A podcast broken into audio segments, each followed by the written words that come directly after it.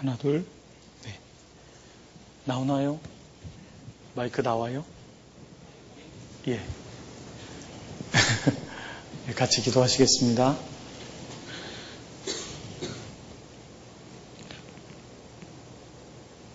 자비로우신 아버지 하나님 감사를 드립니다.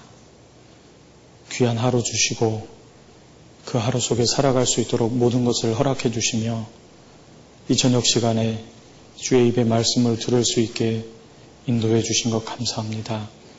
무엇보다도 저희와 같은 어리석고 무지하며 더럽기가 그지없는 자들을 기꺼이 사랑해 주시고 우리를 위하여 그 귀한 보일의 피를 흘려 우리의 죄를 영원히 사해 주시고 오직 그의 공로를 힘입어 구원받게 해 주신 것 너무나도 감사합니다. 이제 구속함을 받은 저희들 이 땅에 살면서 그 무엇보다도 주의 진리의 말씀이 필요한 줄 압니다.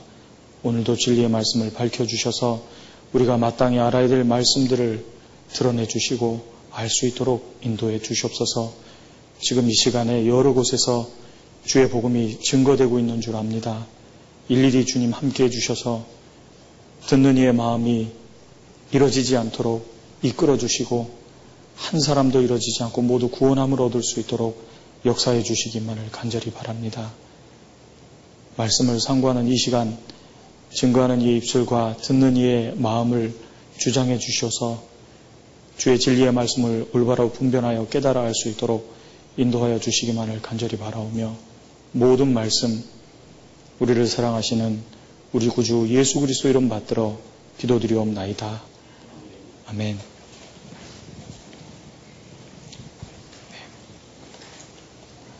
에베소서 찾겠습니다. 에베소서 1장입니다.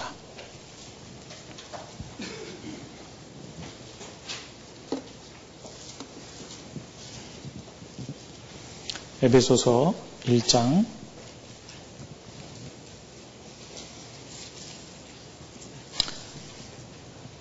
1절, 2절 한 목소리로 같이 읽어 보시겠습니다. 하나님의 뜻으로 말미암아 그리스도 예수의 사도된 바울은 에베소에 있는 성도들과 그리스도 예수 안의 신실한 자들에게 편지하노니 하나님 우리 아버지와 주 예수 그리스도로 조차 은혜와 평강이 너에게 있을지어다. 네, 반갑습니다. 어, 지금 여러 곳에서 말씀이 증거되고 있습니다. 그 동작교구 중앙대에서 소도성 목사님 증거하고 계시고 그리고 금천교구의 김영원 목사님 그리고 그 죽전교구의 우호철 목사님 그 다음에 강남 직장인 전도 집회에서 최현우 목사님께서 집회를 이끌고 계시고 많은 형제자매들이 지금 인도하시고 그 일을 돕고 있습니다. 그리고 교회당에서도 지영준 전사님이 소집회 인도 중이십니다. 아, 같은 마음으로 기도해 주셔야 되는 게 마땅하리라 생각이 돼서 말씀을 드렸습니다. 기도해 주고 계시죠? 예. 예, 오늘은 에베소서 같이 공부하는 시간입니다. 그 제가 에베소서 말씀을 준비하면서 이번 주간에 목사님들이 한 분도 안 계시잖아요. 그래서 부득이하게 제가 이렇게 서게 됐는데 그 많은 곳에서 집회가 있어서 취소되진 않을까 내심 그런 바람이 있었습니다. 에, 그런데 애가 잘 안 배져가지고 제목이 에베소서잖아요. 옆에 목사님들이 애다 뵀어요 그러셔가지고 배는 뵌 것 같은데 그 오늘 에베소서 말씀을 같이 상고할 텐데 음, 오늘 아침에 빌리보서 말씀을 묵상하면서 용기 있게 섰습니다.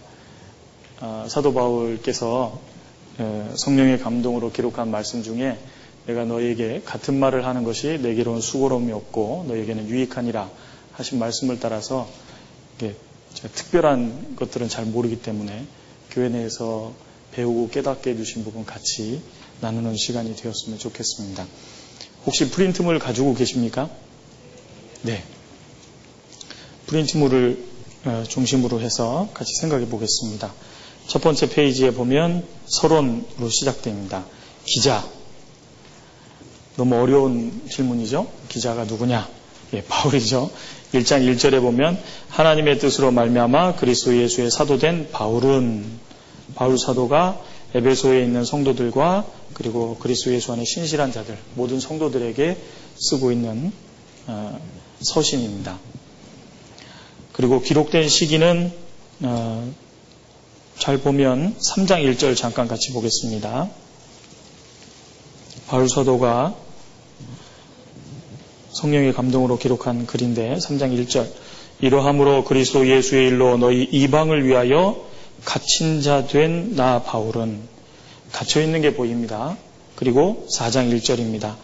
그러므로 주 안에서 갇힌 내가 너희를 권하노니 갇혀 있는 게 계속 보이죠? 6장 20절도 보겠습니다. 이 일을 위하여 내가 쇠사슬의 메인 사신이 된 것은 감옥에 수감 중인 것을 엿볼 수 있는 구절들을 찾아보았습니다. 이런 것들을 통해서 옥중에서 기록되어 있겠다. 그래서 이제 그 옥중 서신 중에 한 권입니다. 사도 바울이 옥에서 기록한 성경이 네 권이 있습니다. 어, 혹시 아십니까? 물론 에베소서는 옥에서 기록한 거고 또 네. 아, 예, 그렇게 큰 소리로 대답해 주시다니 감사합니다. 녹화되는 중이라. 예, 아, 에베소서, 그 다음에 골로새서, 그 다음에 빌리보서, 빌레몬서. 맞습니까? 그렇게 네 권을 그 옥중서신이라고 합니다. 그런데 사도 바울이 성경에 보면 사도행전에 그 감옥에 갇힌 일이 세 번 있었습니다.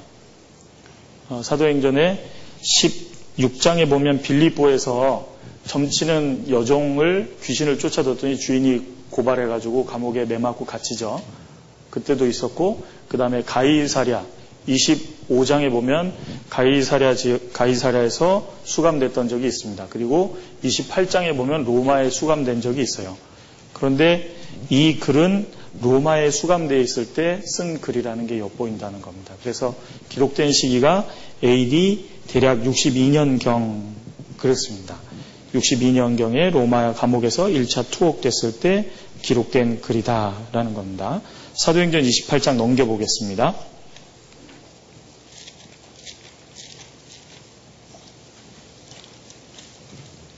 28장 16절입니다.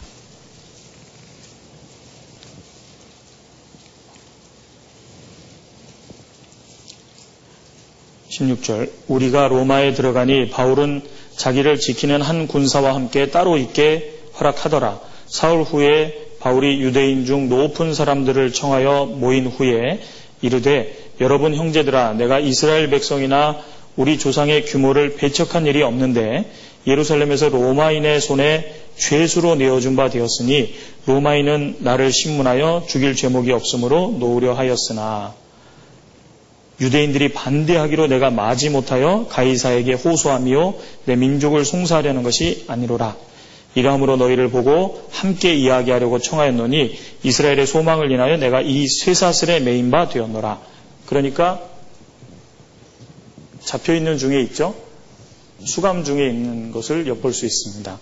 이 로마 감옥에서 1차 투옥됐을 때 음, 기록된 것을 엿볼 수 있습니다. 그래서 기록 시기와 장소는 그렇게 해서 알 수 있습니다. 그리고 수신자는 아까 에베소서 1장 1절과 2절을 통해서 본 것처럼 에베소에 있는 성도들과 그리스도 예수 안에 있는 신실한 자들인 모든 성도들에게 쓴 편지입니다. 에베소서의 특징 중 하나는 갈라디아서 같은 경우는 그 어떤 문제가 있어서 그 문제를 그 이제 제기하면서 그 문제에 대한 얘기들을 쭉 썼는데 에베소서는 문제를 위해서 쓴 게 아니라 여러 성도님들이 같이 볼 수 있도록 회람용 서신으로 쓰였다는 겁니다. 그래서 교회에 대해서 쓰고 교회가 얼마나 영광스러운지 그리고 그 교회 안에 들어온 성도들의 마땅한 바른 삶이 그래서 어떠해야 되는지 그런 내용들을 쓰게 된 겁니다. 그래서 에베소서가 갖는 특징이 회람서신으로 많은 성도들, 많은 교회가 다 볼 수 있도록 기록된 글이라는 겁니다. 음, 에베소는 어, 떤 곳인지 의문이 드실 겁니다. 가보신 분 혹시 계십니까? 예. 저도 안 가봐서 한번 같이 에베소가 어떤 지역인지 한번 잠깐 같이 보겠습니다.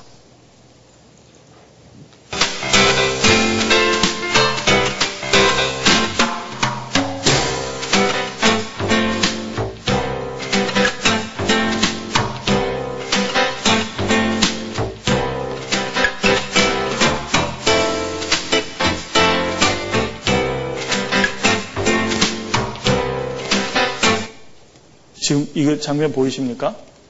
그 사도행전에 보면 어, 사도 바울과 같이 복음을 전하던 사람들이 연극장에 끌려 들어가서 오랜 동안 크도다 아데미어 하면서 소리 외치면서 있었던 장면이 있는데요. 그때 들어갔던 그 연극장으로 표현되는 장소입니다.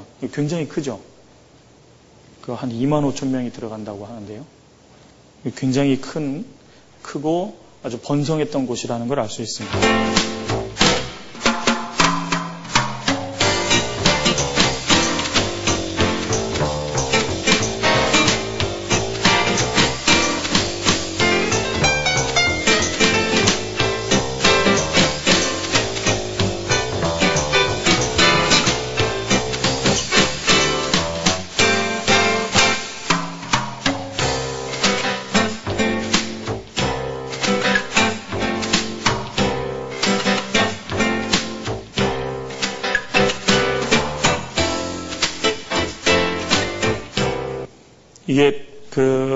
사도행전 19장에 나오는 아데미 신전 아데미를 그 에베소 지역에서 아데미 여신을 아주 크게 숭배했던 곳이거든요.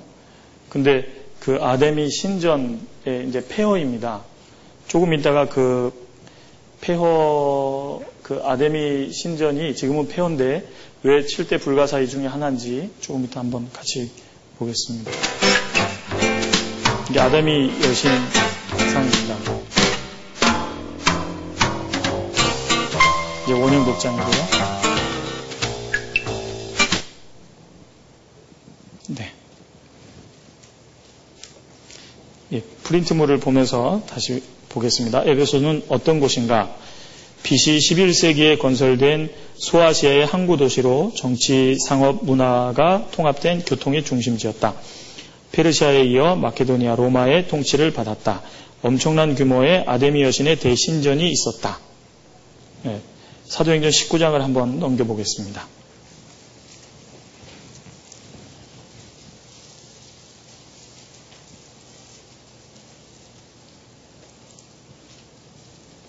사도행전 19장 27절에 보면 사도 바울의 그 복음 전파 사역 때문에 그 아데미 여신을 숭배하는 그런 일들이 침해를 받고 침해를 받다 보니까 그 아데미 여신의 상을 만들어서 팔던 그 우상을 깎아서 만들거나 기념품을 받던 사람들이 있었는데 사업에 지장이 생기니까 이제 그 이제 고소하고 문제가 생겼던 겁니다. 27절 우리의 이 영혼만 천하해질 위험이 있을 뿐 아니라 큰 여신 아데미의 전각도 경홀히 여김이 되고 온 아시아와 천하가 위하는 그의 위엄도 떨어질까 하노라 하더라. 저희가 이 말을 듣고 분이 가득하여 외쳐 가로되 크다 에베소 사람의 아데미여 하니 온 성이 요란하여 바울과 같이 다니는 마게도냐 사람 가이오와 아리스다고를 잡아가지고 일제히 영국장으로 달려 들어가는지라. 여기 보면 이제 그 아데미 전각이 있었다 그랬잖아요. 35절 잠깐 보겠습니다. 서기장이 무리를 안돈시키고 이르되 에베소 사람들아 에베소 성이 큰 아데미와 및 스스 스스 밑에 보면 하늘로서 이렇게 되어 있는데요. 스스에게서 내려온 우상의 전각지기가 된 줄을 누가 알지 못하는, 못하겠느냐. 그러니까 전각지기라는 건 템플 키퍼라 그래서요. 아주 유명한 곳이었던 거예요. 아데미 신전이는 아주 유명한 곳이었는데 그게 아데미 신전이 7대 불가 사이로 굉장히 컸었답니다. 근데 지금은 무너져서 지진으로 다 무너져서 없는데요. 그게 얼마나 컸는지 엿볼 수 있는 사진이 하나 있어서 제가 가져와 봤는데요. 이 커서 빨간 거 보이십니까? 보이세요? 여기 벽돌이 어떻게 생겼어요? 이거는 네모나잖아요. 요거는요. 동그랗죠. 이게 원래 벽돌이 아니고요. 아데미 신전이 무너졌을 때 나온 돌들을 가지고 이런 성을 여러 개를 만들었답니다. 그러니까 아데미 신전이 얼마나 컸겠어요. 그러니까 에베소서라는 장소가 아주 우상 숭배하는 엄청난 도시였던 겁니다. 우상을 많이 숭배하고 그리고 사도행전에 보면 또 마술사들도 많이 나오잖아요. 바울이 전함으로 마술사들도 많이 구원받는 장면이 나오는데 그 에베소 지역이 그렇게 우상 숭배가 팽배했고 그리고 아까 나온 셀수스 도서관이라고 나오는데 그 도서관 바로 앞에 그 매음굴이 있었답니다. 도서관 바로 맞은편에. 그러니까 매춘도 성행하고 그런 아주 하나님에게서 멀리 떠나 있는 도시였다라는 게 보입니다. 그런 곳에 하나님이 바울을 보냈던 겁니다. 그리고 에베소 지역이 특이한 게요. 음, 여기 보시면 여기가 에베소, 라오디게아, 빌라델비아 이렇게 있잖아요. 근데 이제 에베소 지역에 교회당 자리에 이렇게 여기가 어딘 것 같아요? 침례장입니다. 이 성, 이 이제 교회당 안에 침례장이 이렇게 간이 침례장이 있는 거예요. 이렇게 들어가서 침례를 주는 장소입니다. 그런데 여기 보면 에베소 지역이 또 유명한 이유가 여기 보면 Saint John이라고 돼 있죠. 사도 요한의 무덤이 있는 곳입니다. 아, 마리아의 무덤도 있고요. 아, 밧모섬에서 죽은 요한을 데려다가 여기다 이제 장사했던 겁니다. 무덤을 만들고 그리고 말년에 마리아 예수 그리스도의 육체의 어머니인 마리아를 모시고 이곳에서 살았다고 합니다. 그런 지역이 에베소입니다. 아이고. 예. 그래서 에베소는 어떤 곳인가 계속 보겠습니다. 에베소는 어떤 곳인가로부터 네 번째 줄입니다. 아, 우상숭배에 따른 산업이 발달했고 발달한 도시였다. 경기장, 원형극장, 시민광장 등의 공동시설들이 있었다. 원형극장의 규모가 2만 5천 명 정도. 현재 잠실 야구장이 2만 5천 명 들어가는 규모거든요. 그러니까 굉장히 컸었죠.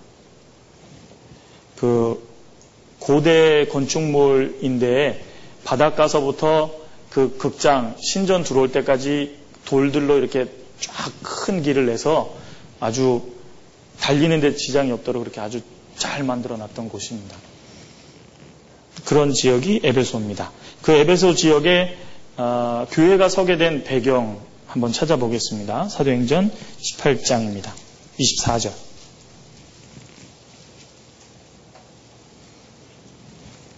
사도행전 18장 19절 먼저 보겠습니다. 19절. 에베소에 와서 저희를 거기 머물러 두고 자기는 회당에 들어가서 유대인들과 변론하니 여러 사람이 더 오래 있기를 청하되 허락지 아니하고 작별하여 가로되 만일 하나님의 뜻이면 너희에게 돌아오리라 하고 배를 타고 에베소를 떠나 가이사랴에서 상륙하여 올라가 교회 안부를 물은 후에 안디옥으로 내려가서 에베소에 어, 사도 바울이 잠깐 머물렀다가 2차 전도 여행 중에 잠깐 머물렀다가 지나갔습니다. 그리고 19장에 보면 이제 3차 전도 여행 때 사도 바울이 다시 그 에베소 지역에 와서 세 달을 유대인의 회당에서 가르치다가 어, 반발하는 사람도 많고 그러다 보니까 나와서 두란노 소원이라는 곳에서 2년 동안 계속 가르치십니다. 그래서 그 에베소 교회가 태동하게 된 배경이 그와 같다는 겁니다.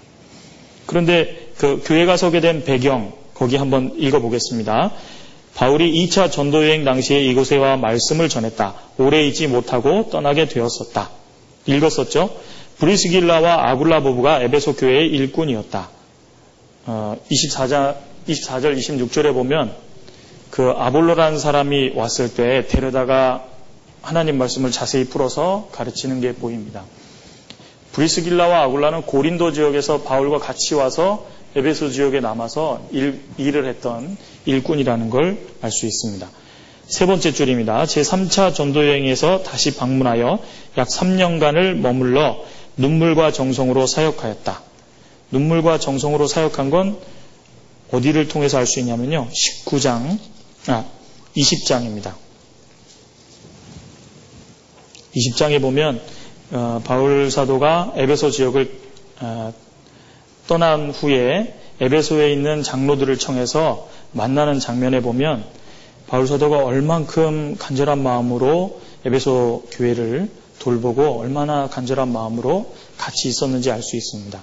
20장 19절입니다. 아, 17절부터 읽어보겠습니다. 바울이 밀레, 밀레도에서 사람을 에베소에 보내어 교회 장로들을 청하니 오매 저에게 말하되 아시아에 들어온 첫날부터 지금까지 내가 항상 너희 가운데서 어떻게 행한 것을 너희도 아는 바니 곧 모든 겸손과 눈물이며 눈물로서 정말 그 가르쳤던 걸 볼 수 있죠. 유대인의 관계를 인하여 당한 시험을 참고 주를 섬긴 것과 유익한 것은 무엇이든지 공중 앞에서나 각 집에서나 꺼리낌이 없이 너에게 전하여 가르치고 이제 눈물로 가르치고 온 마음과 정성을 다해서 가르쳤던 게 보입니다. 그렇게 에베소 지역에서 어, 사역을 했던 것을 볼 수 있습니다. 교회가 서게 된 배경으로부터 네 번째 줄입니다. 아, 여섯 번째 줄입니다. 사도행전 19장 9절로 10절 밑에 줄입니다. 바울이 에베소 교회를 위하여 한 일을 보면 주님의 몸된 교회를 얼마나 사랑하고 귀하게 여겼는지를 알 수 있다. 그의 제3차 전도 여행 귀한 때 밀라도에서 에베소 장로들을 초청하여 권면한 사실과 훗날 디모데를 파송하여 디모데 전서 1장 3절에 보면 에베소 지역에 디모데를 보내잖아요. 그래서 그곳에 있었던 어려움들을 이제 같이 있으면서 교회를 섬기게 합니다.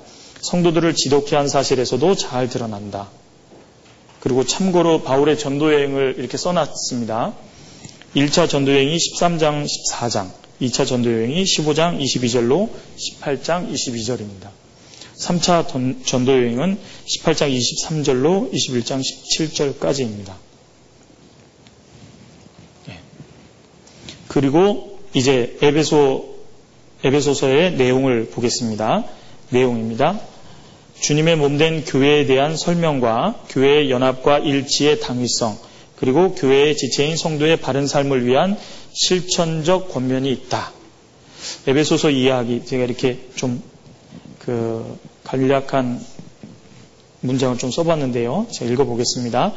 에베소서는 모든 성도들에게 그리스도의 몸된 교회가 어떻게 신약 시대에 이르러 유대인과 이방인 할 것 없이 포함하게 되었는지 그 과정과 의의를 설명한다.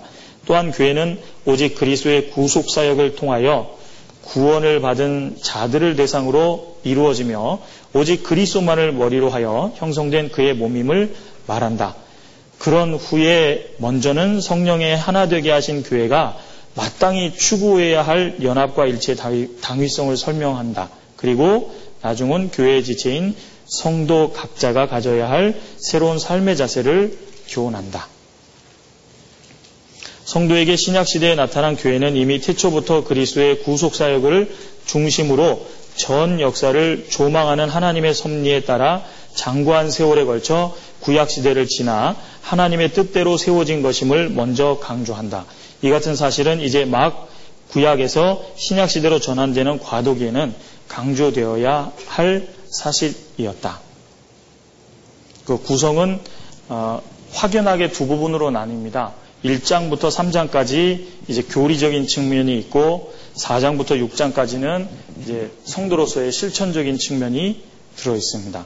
장별 주제는 어, 교회에 대해서 에베소서는 잘 설명하고 있는데 1장은 주님의 몸 된 교회는 창세전부터 예정되었다. 2장은 교회 안에는 유대인과 이방인의 차별이 없다. 3장은 교회 안에는 성령의 충만한 능력이 역사하신다. 4장은 교회는 성령이 하나 되게 하신 것이고 그 안에는 주님이 세우신 사역자들이 있다. 5장은 교회는 주님의 신부다. 교회는 하늘에 있는 악의 영들과 신령한 전쟁이 있다가 6장입니다. 이렇게 쭉 읽어나가면 이게 프린트가 뭔가 공부가 되는 것 같죠.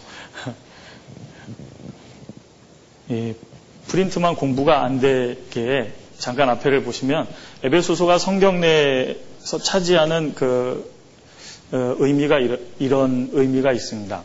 로마서는 그 교리서신이라 그러잖아요. 그래서 교리적인 측면을 확실히 밝히고 그 다음에 로마서 다음에 고린도 전후서죠. 고린도 전후서는 교회 실질적인 사건을 통해서 말씀을 밝힌 겁니다. 교리가 로마서고 고린도 전후서는 교회의 실질적인 사건이었죠. 그래서 신뢰를 보여주는 거고 갈라디아서는 개인의 신앙생활이 어떠해야 되는지를 밝힌 겁니다. 그 다음이 에베소서죠. 개인의 신앙생활을 잘 하려면 교회가 무엇인지, 교회가 어떤 곳인지를 확실히 알아야 되기 때문에 에베소서가 교회에 대해서 정확히 설명한 겁니다. 에베소서 다음에 무슨 성경이죠? 예? 빌립보서죠. 교회 내에서 교제한다는 성도들의 교제가 어떠해야 될지 교제에 대해서 정확히 밝힌 겁니다. 성도의 사귐이 어떠해야 되는지 빌리보서는 정확히 밝히고 있고 그 다음에 어떤 성경이죠? 골로새서죠. 에베소서와 골로새서는 짝을 이루는 성경이라고 말합니다.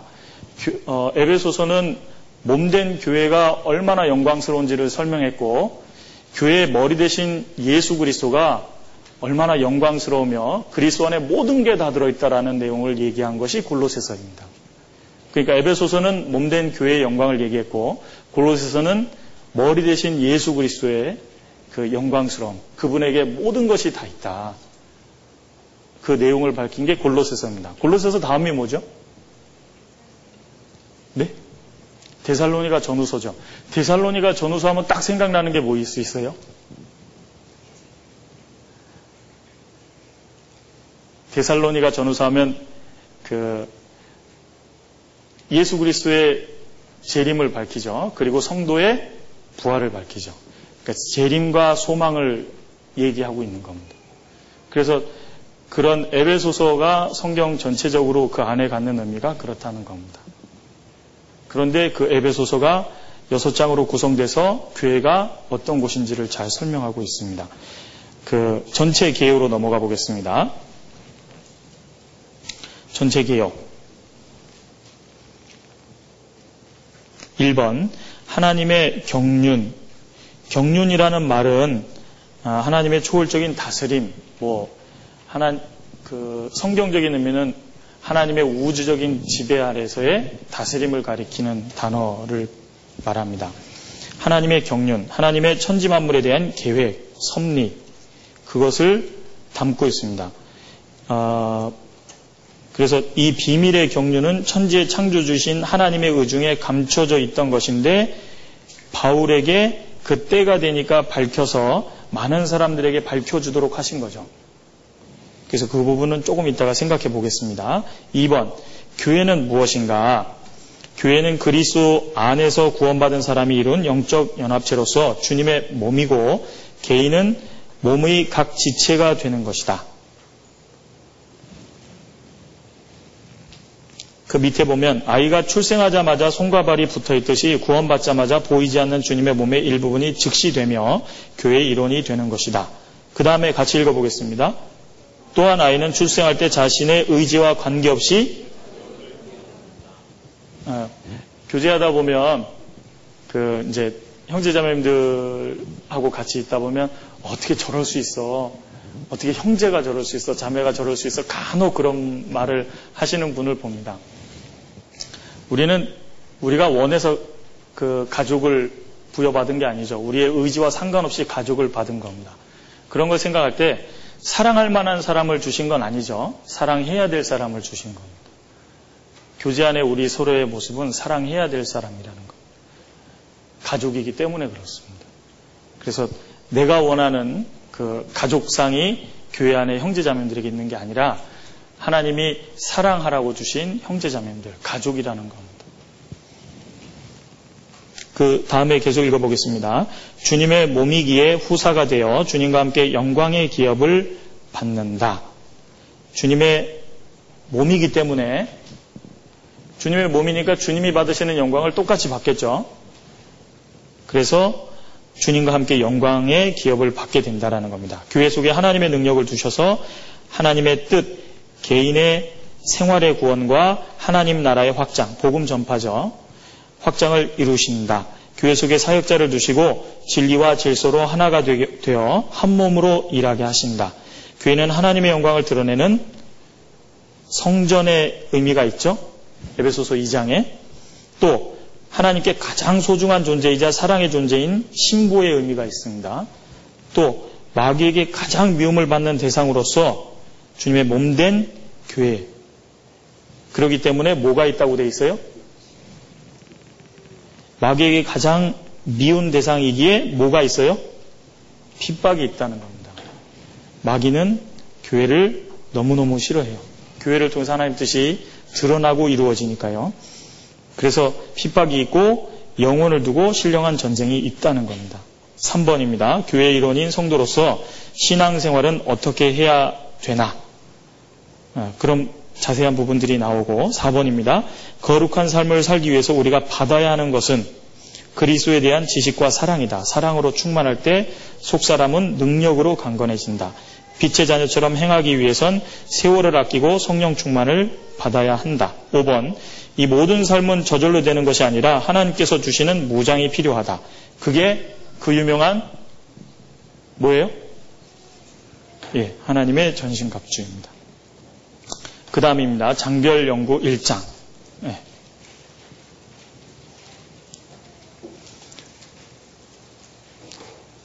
중심 내용을 보면 개요는 인사말이 있고 그 다음에 삼위일체 하나님께서 이루어 주신 구속사역에 대한 찬양이 있고 구원받은 성도를 향한 바울의 중보의 기도가 들어 있습니다.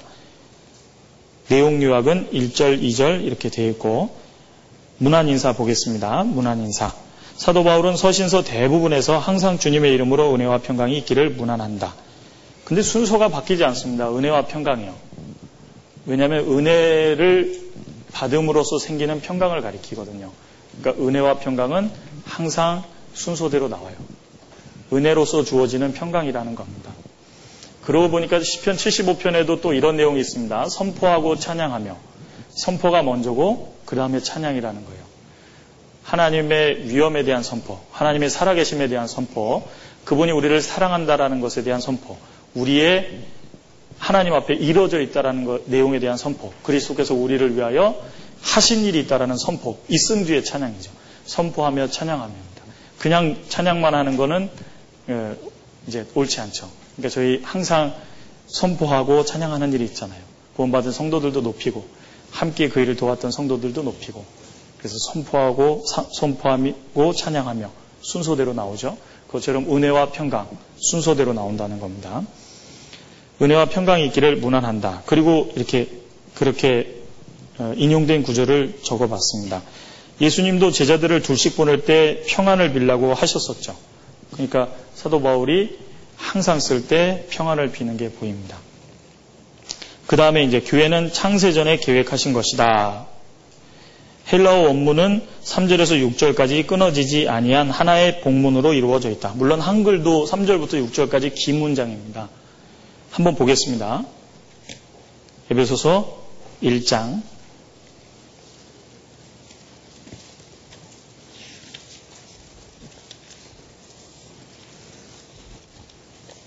에베소서 1장 3절입니다.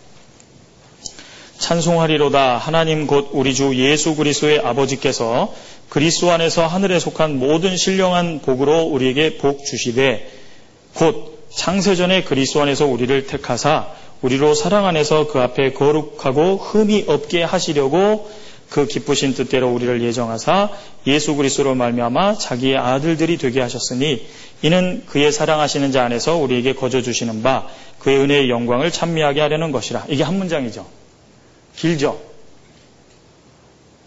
긴 문장 읽을 때 좀 어렵죠. 안 그래도 말이 어려운데 그 이렇게 읽어 나가면 계속해도 다 못할 것 같아서요. 방법을 바꿔야 되겠네요.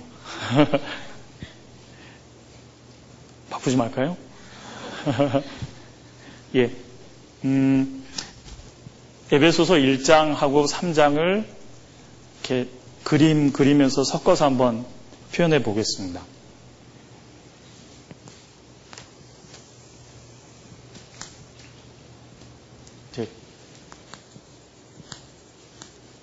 태초에 하나님이 천지를 창조하시니라 할 때 하나님이 영원 속에 계시다가 시간을 만드셨죠.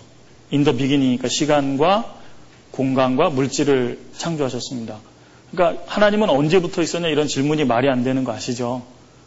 하나님은 원래부터 계셨기 때문에 그런 중에 시간, 공간, 물질을 만드셨거든요. 그러니까 언제부터라는 개념이 말이 안 되는 거예요. 이제 하나님에 대한 오해 때문에 그런 질문을 하게 되는 겁니다. 하나님은 원래부터 계신 분이 맞습니다. 어쨌든 어, 태초부터 이제 새말 그리고 영원한 나라로 들어가는 하나님의 경륜을 한번 표현해 보면 이렇게 되어 있습니다. 3절 찬송하리로다 하나님 곧 우리 주 예수 그리스도의 아버지께서 성부께서 그리스도 안에서 하늘에 속한 모든 신령한 복으로 우리에게 복 주시되 그랬습니다. 하나님께서 그리스도 안에서 우리에게 신령한 복 주시기를 정하셨다고 그랬어요. 그거는 아마 그 다들 이해하실 거라고 생각합니다. 그래서 4절에 보면 곧 창세전에 그리스도 안에서 우리를 택하사 이렇게 돼 있죠. 창세전에 5절에도 그 기쁘신 뜻대로 예정하사 이렇게 되어 있습니다. 창세전에 하나님이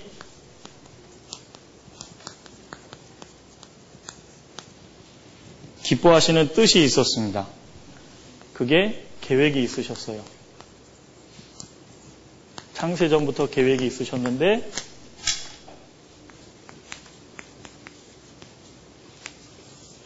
하나님께서 계획이 있으셨는데 어떤 계획이냐면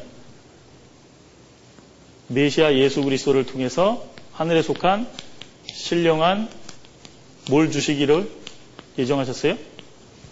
복을 주시기를 예정하셨습니다. 하늘에 속한 복입니다. 이 땅에서의 복이 아니고 그렇죠? 하늘에 속한 신령한 복이 뭘까요? 영원한 때 전부터 우리에게 주시려고 하셨던 영생의 복락이 있습니다. 요거 잡아 놓으시고 디도서 1장 가보겠습니다.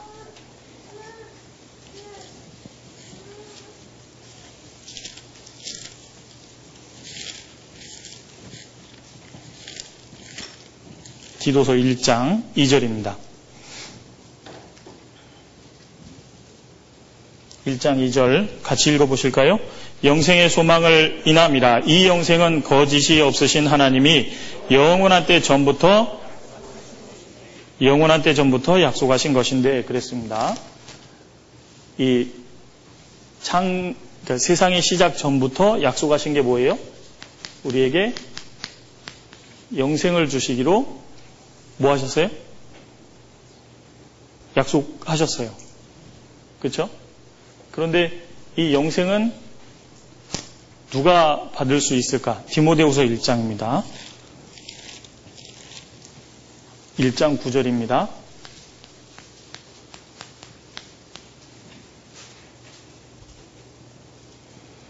하나님이 우리를 구원하사 거룩하신 부르심으로 부르심은 부르심으로 부르셨다라는 걸 보니까 구원받은 걸 알 수 있죠. 우리의 행위대로 하심이 아니요 행위대로 구원받는 게 아니라는 말입니다. 오직 자기 뜻과 영원한 때 전부터 그리스도 예수 안에서 우리에게 주신 뭘로 하셨어요? 구원을 해주시는데 은혜로 구원을 해주신다는 거예요. 행위로가 아닌다라는 겁니다. 구원은 행위로예요? 은혜로예요? 은혜로. 은혜로 주시겠, 은혜로 구원해 주시겠다고 영원한 때 전부터 그리스도 예수 안에서 약속하셨던 겁니다.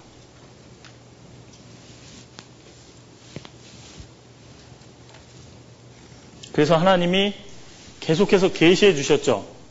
아담이 범죄함으로 그 하나님과의 단절이 오니까 3장 15절에 여자의 후손이 이 땅에 와서 뱀의 권세를 깨뜨리고 마귀의 권세를 깨뜨리고 우리를 건져 주시겠다고 약속하시고 그리고 신령한 복 주시기를 약속하실 때 창세기 12장에 아브라함에게 약속하셨죠. 천하 만민이 너로 인하여 복을 얻을 것이다. 그 너는 누구를 얘기하는 거였죠? 천하 만민이 너로 인하여 복을 얻게 될 것이다. 너의 후사 한 명, 예수 그리스도로 인하여 얻게 될 복을 가리켰던 겁니다. 그게 하나님이 계획하셨던 기뻐하신 뜻을 따라서 우리에게 주시고자 했던 거였어요. 맞습니까? 맞아요? 그냥 계속 읽을까요? 그래서 이 은혜는 하박국 성경에 보면 2장 4절에 그러므로 나의 의는 뭘로 살아요? 믿음으로 말미암아 살리라. 아브라함도 믿음으로 말미암아 의롭다함을 받았죠. 그러니까 하나님이 주시려는 영생은 영원한 때 전부터 하나님이 기쁘신 뜻 안에서 약속됐던 겁니다. 어떻게? 은혜로 우리를 구원해서 영원한 생명을 주실 텐데 구원받는 길은 뭘로 해요? 믿음으로라는 거예요. 믿음으로. 그래서 계속해서 계시해 주셨던 겁니다. 메시아가 올 거다. 아브라함의 후손으로 올 거다. 이삭의 후손으로 올 거다. 야곱의 후손으로 올 거다. 유단의 후손으로 올 거다. 이세의 후손으로 올 거다. 다윗의 후손으로 올 거다. 그리고 베들레헴에서 날 거다. 여자의 여자에게서 날이라. 처녀의 몸에서 잉태하리라. 그가 와서 온 세상의 죄를 하루에 지하시리라. 그런 계속된 계시를 계속 해 주셨던 겁니다. 그러다가 때가 참에 갈라디아서 4장 4절에 보면 때가 참에라고 했을 때 이 때가요 아주 특별한 때를 가리킵니다. 하나님의 그 섭리 속에서 아주 딱 예정하신 그때 보내주시겠다고 약속하셨죠? 그러니까 보내주시겠다라는 약속을 따라서 때가 딱 되니까 예수 그리스도가 오시게 됐던 겁니다. 때가 참에 여자의 후손에게서 아들이 오게 하셔서 그가 속량하심으로 아들 삼으시려고 오셨다 그랬죠. 그래서 예수 그리스도가 오시게 됐던 겁니다. 근데 잘 보시면 그리스도 안에서 은혜로죠. 은혜로 그리스도 안에서 그리스도 안에서 이루어지는 것들이 뭔지 한번 보겠습니다. 그리스도 안에서 뭐가 이루어지는지 에베소서 1장 보겠습니다.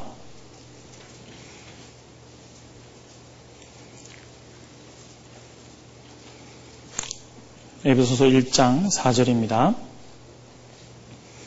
거룩하고 흠이 없게 하시려고 기쁘신 뜻을 따라서 우리라는 것이 예정됐다 그랬어요. 거룩하고 흠이 없게 하시려고 해요. 거룩하고 그러니까 거룩한 거예요? 안 거룩한 거예요?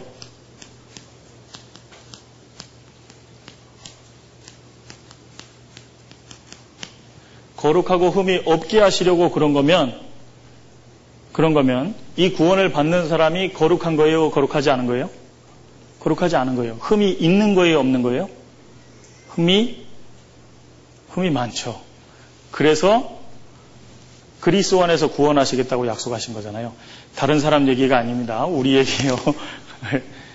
거룩하지 않고 흠이 많기 때문에 그리스도 안에서 은혜로 구원해 주시겠다고. 그래서 영원한 생명을 주시겠다고 약속하신 겁니다. 그리스도 안에서 신령한 복을 주시기를 작정하신 거예요. 흠이 없게 하시려고죠. 그래서 계속 읽어보겠습니다. 5절. 그 기쁘신 뜻을 뜻대로 우리를 예정하사 예수 그리스도로 말미암아 자기의 아들들이 되게 하셨으니 보세요. 거룩하고 흠이 없게 하시려고 아들들이 하나님의 아들들이 되게 했어요. 그러면 아들들이 되겠다라는 건 전에는 아들이 아니었다는 얘기죠.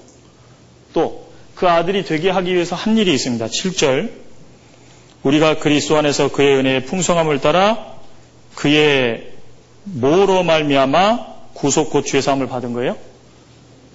뭐로 말미암아요? 피로 말미암아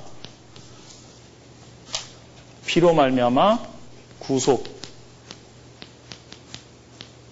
곧 죄사함을 받게 되는 겁니다. 그리스도 안에서 이루어지는 것들입니다.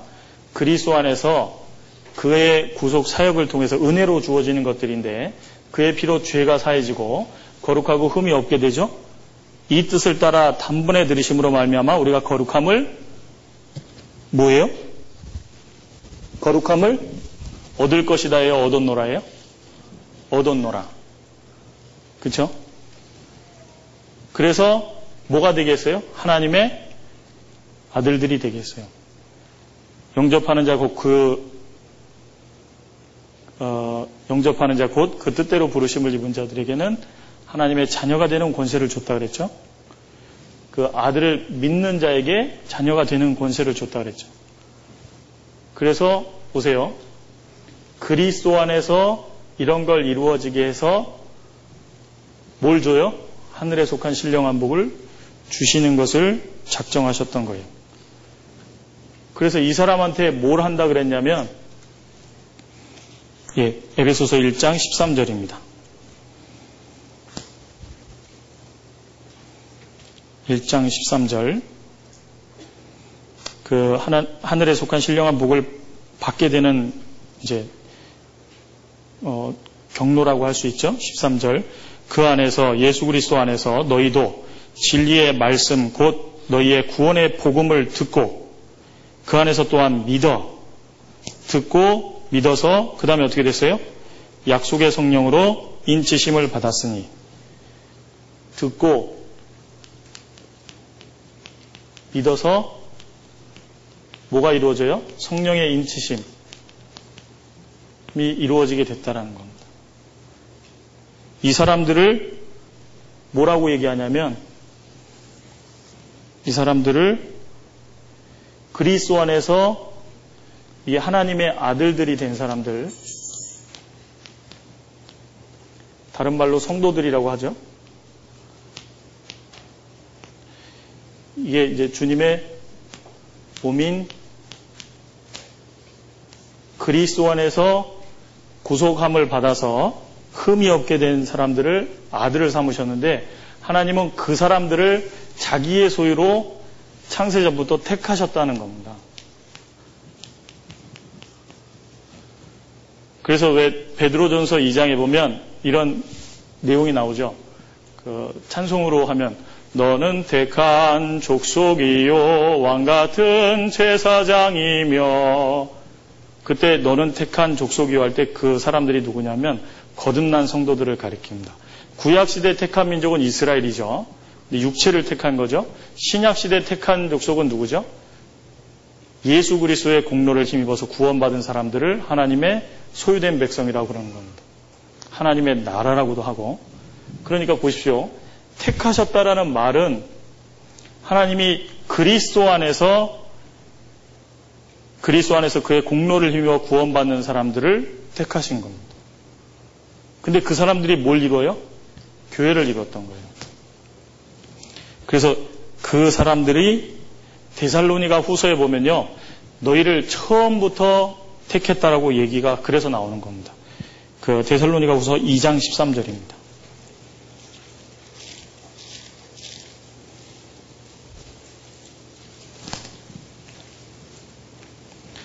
데살로니가 후서 2장 13절입니다. 주의 사랑하시는 형제들아 우리가 항상 너희를 위하여 마땅히 하나님께 감사할 것은 하나님이 처음부터 처음부터죠. 그 앞에 잠깐 보세요. 처음부터 너희를 그리스도 안에 그의 공로를 힘입는 너희를 택하사 그리스도 안으로 들어온 사람을 택한 거예요. 하나님이. 그 사람들이 뭐예요? 주님의 몸을 이루는 교회가 됐던 겁니다. 그 교회를 택했다라는 거예요. 처음부터. 근데 그게 그게 아, 에베소서 3장에 보면 바울 사도가 그걸 깨달은 거예요. 바울 사도가 깨달은 내용이 그거였던 겁니다. 그래서 2장 13절에 보면 제가 계속 더 읽어보겠습니다. 하나님이 처음부터 너희를 택하사 성령의 거룩하게 하심과 진리를 믿음으로 구원을 얻게 하심이니 그래서 처음부터 택했다고 나오는 게 그것 때문입니다. 에베소서 3장으로 다시 가보겠습니다. 아, 에베소서 3장입니다.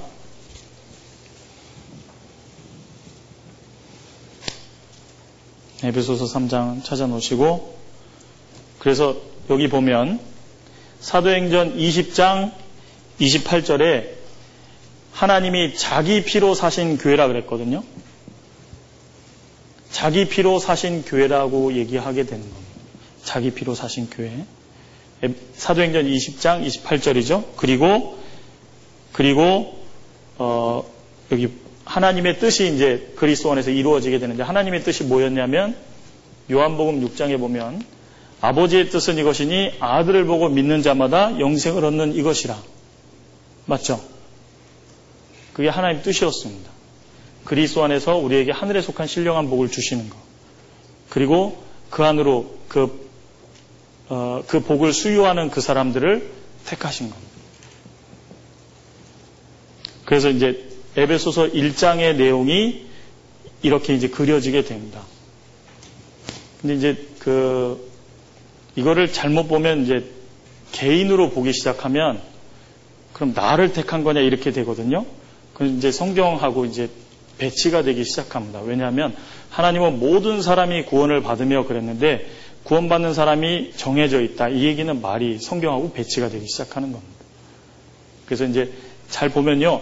사도 바울이 어, 하나님의 예정하심을 따라서 택하심 받았 교회가 택하심을 받았다라는 걸 언제 깨달았죠? 구원받기 전이에요? 구원받은 이후에요? 언제예요? 구원받은 이후에 아 하나님이 원래 계획하신 것 안에 내가 그리스도 안으로 들어옴으로 그 예정을 입게 된 거구나라는 걸 깨달은 거예요. 그러니까 구원 안 받은 사람이 이 내용을 깨닫기 쉬울까요? 어려울까요? 그 구원 안 받은 사람이 이 내용을 깨닫는다는 자체가 일단은 불가능한 얘기입니다. 사도 바울도 구원을 받고 나서 이거를 이제 계시를 통해서 알게 됐다 그랬잖아요. 그래서 에베소서 1장, 아, 3장입니다. 3장. 3장 2절입니다. 아, 3절. 곧 계시로 내게 비밀을 알게 하신 것은 계시로 내게 비밀을 알게 하신 것. 내가 이미 대강 기록함과 같으니 이미 기록한 것이 그 비밀에 대한 내용입니다. 이것을 읽으면 이 편지를 읽으면 그리스도의 비밀을 내가 깨달은 것을 너희가 알 수 있으리라. 주님의 구속 사역으로 구원받은 사람들을 교회로 만드신다라는 걸 내가 깨달은 것을 너희가 알 수 있으리라. 그 이제 깨달은 내용이 6절입니다. 6절 같이 읽어 보겠습니다. 이는 이방인들이 복음으로 말미암아 그리스도 예수 안에서 함께 후사가 되고 함께 지체가 되고 함께 약속에 참여하는 자가 유대인뿐만이 아니라 이방인도 복음으로 말미암아 복음에는 하나님의 의가 나타나죠. 예수 그리스도의 이루신 일이 복음에 딱 들어가 있습니다. 복음으로 말미암아 그리스도 예수 안에서 함께라는 거예요. 그래서 교회는 유대인이든지 이방인이든지 할 것 없이 둘로 한 세 사람을 지어서 하나를 만들었다는 거예요. 하나를. 그래서 교회를 이루게 됐다는 거예요. 유대인들은 이방인이 구원받는다는 사실에 대해서 어, 인식을 못하고 있었죠. 그러다가 아 유대인만을 위한 게 아니었구나. 아브라함 때부터 얘기했던 게 천하 만민이 복을 얻게 될 거라는 얘기였구나. 이방인도 이 하나님의 은혜에 들어오게 되는 거구나. 그렇게 이제 알게 된 겁니다. 그래서 이 장에는 어 이제 에베소 성도들이 이방인이잖아요.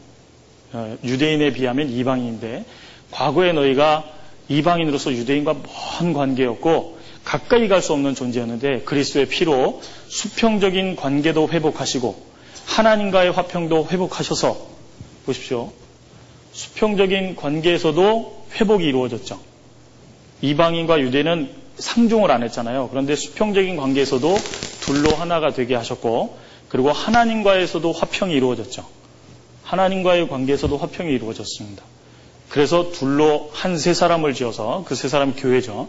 세 사람을 지어서 하나님께 한 성령 안에서 나아갈 수 있게 하셨다라고 설명하고 있는 겁니다. 그래서 택하심과 정하심에 대한 부분을 간략하게 그려보았습니다. 좀 도움이 되십니까?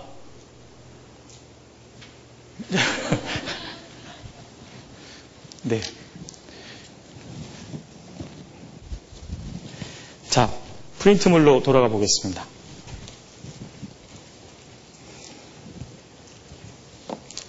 3페이지 중간에 네모가 있을 겁니다. 검은색 네모, 찬송하는 내용이 바로 하나님의 섭리로서 예정하신 것과 택하심에 대한 부분이다. 이 예정과 택하심에 대한 부분은 구원받은 성도가 계시로 인해 깨닫게 된 것이기 때문에 구원받지 않은 사람이 이 부분에 대하여 이해할 수 없다. 그래서 나오는 그 몇 가지 단어들을 여섯 가지로 뽑아봤습니다. 예정, 택하심, 구속, 계시, 기업, 성령의 인치심. 전부 몇 개예요? 네, 여섯 가지 항목에 대해서 이제 감사를 어, 이제 이해하게 하게 된 겁니다. 택하심 보겠습니다. 세상을 창조하시기 전에 그리스도 안에서 구원받은 자들을 하나님의 소유로 택하실 것을 정했다는 거죠. 하나님의 소유로 택하셨다라는 겁니다. 맞습니까? 창세 이전에 하나님의 기쁘신 뜻을 따라서 그리스도 안에서 그리스도 안으로 들어오는 자들을 하나님의 소유로 택하셨다는 겁니다. 맞습니까? 계세요? 예. 예. 들어오세요? 예. 하나님 자신의 아들들, 특별한 소유물로 삼기 위하여 택하신 것이라는 겁니다. 그 다음에 한번 같이 읽어볼까요? 거룩해서 선택하신 것이 아니라 거룩하게 하기 위해서 선택하신 것이다. 흠이 없어서 선택하신 것이 아니라 흠이 없게 하시려 택하신 것이다. 우리의 구원받기 전의 상태입니다. 어, 에베소서를 다시 한번 보면서요. 내가 정말 구원 안 받았으면 큰일 날 뻔했다라는 생각이 다시 들었습니다. 이유는 한 문장 한 문장이 과거의 우리 각자의 모습을 너무 적나라하게 밝혔습니다. 거룩하지 않기 때문에 거룩하게 하려고 택하셨다. 흠이 너무 많기 때문에 흠이 없게 하려고 택하셨다. 그게 곧 누구의 얘기예요? 그게 곧 우리 자신에 대한 얘기입니다. 에베소서 2장을 읽으면서 아, 나의 현 위치를 다시 한번 보게 되더라고요. 내가 얼마나 큰 은혜 가운데 서 있는지, 얼마나 큰 은혜 가운데 들어와 있는지 다시 한번 새기게 됐습니다. 그 다음도 읽어보겠습니다. 은혜의 영광을 찬미하게 하기 위해 택하셨다라는 겁니다. 그래서 교회를 통해서 진정한 찬송이 있어지죠. 구원을 위해서 일하는 것이 아니라 구원으로부터 일한다는 것이다. 선하기 때문에 구원을 받은 것이 아니죠. 선해져서 구원을 받은 것도 아닙니다. 구원을 받았기 때문에 무한한 은혜를 받은 자로서 선해져야 할 필요성을 느낀다는 것입니다. 맞아요? 시편 116편 12절에 여호와께서 내게 주신 모든 은혜를 무엇으로 보답할고 보답하는 양 하게 되죠. 그거 해서 구원받으려고가 아니죠. 그거 해서 천국 가려는 게 아니죠. 받은 은혜가 너무 크기 때문에 그렇게 한다는 겁니다. 고린도전서 15장 10절에 이런 구절이 있습니다. 나의 나된 것은 오직 하나님의 은혜로 된 것이니. 사도 바울은 자기가 구원받은 것, 그리고 하나님의 일꾼 된 건 하나님의 은혜로 됐다라고 간증합니다. 그 다음 문장을 들어보십시오. 내게 주신 그의 은혜가 헛되지 아니하여 내가 모든 사도보다 더 수고하였으나 사도 바울의 수고는 주님이 주신 은혜 때문이라는 겁니다. 근데 사도 바울을 잘 보십시오. 그렇게 복음을 전하고 자기가 일하면서 복음을 전했는데 오히려 그 전해줘서 구원받은 성도들이 비난했죠. 네가 사도냐 정말? 말도 잘 못하고 실문하고 증거대라 그러고 아주 곤란하게 그렇게 많은 핍박을 줬는데 사도 바울은 오히려 그 교회를 위해서 걱정하고 근심했습니다. 이유가 뭐죠? 알아줘서 아니죠. 아무도 안 알아줬습니다. 사도 바울의 그 봉사의 근원은 어디서부터예요? 하나님이 주신 은혜 때문입니다. 나도 그러면 안 해. 김영재도 안 하고 이영재도 안 하고 김자매도 빠지고 그럼 내가 뭐하라 해.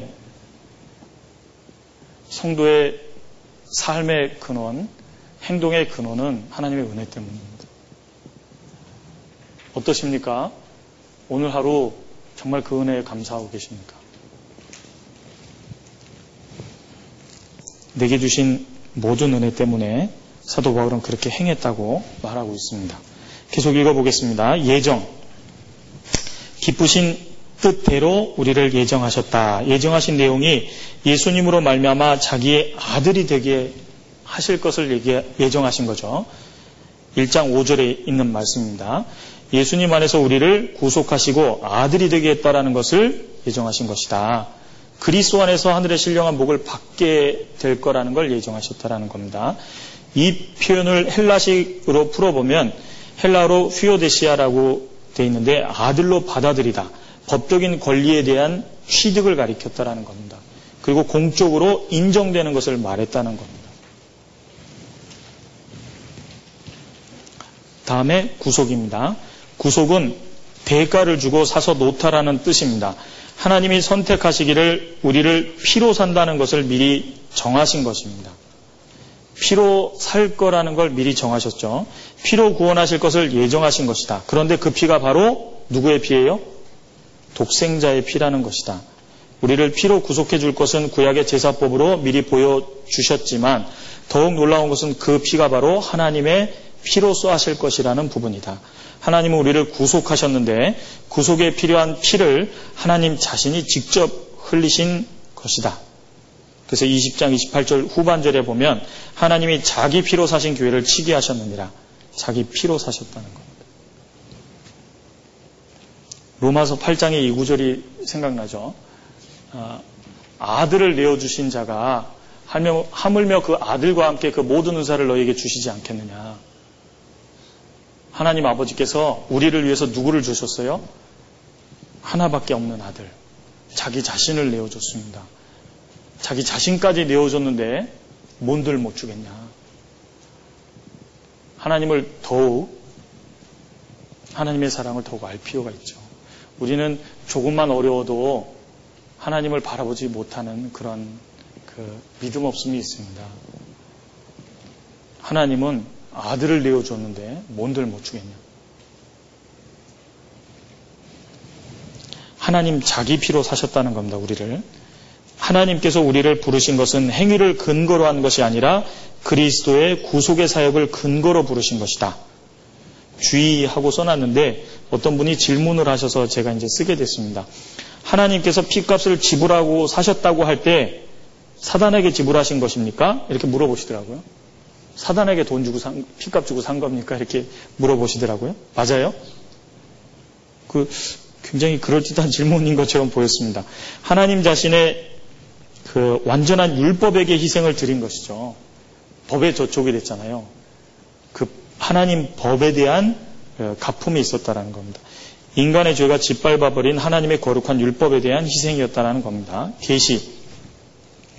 이런 놀라운 비밀을 우리에게 계시 하나님께서 우리에게 알려주신 것이다.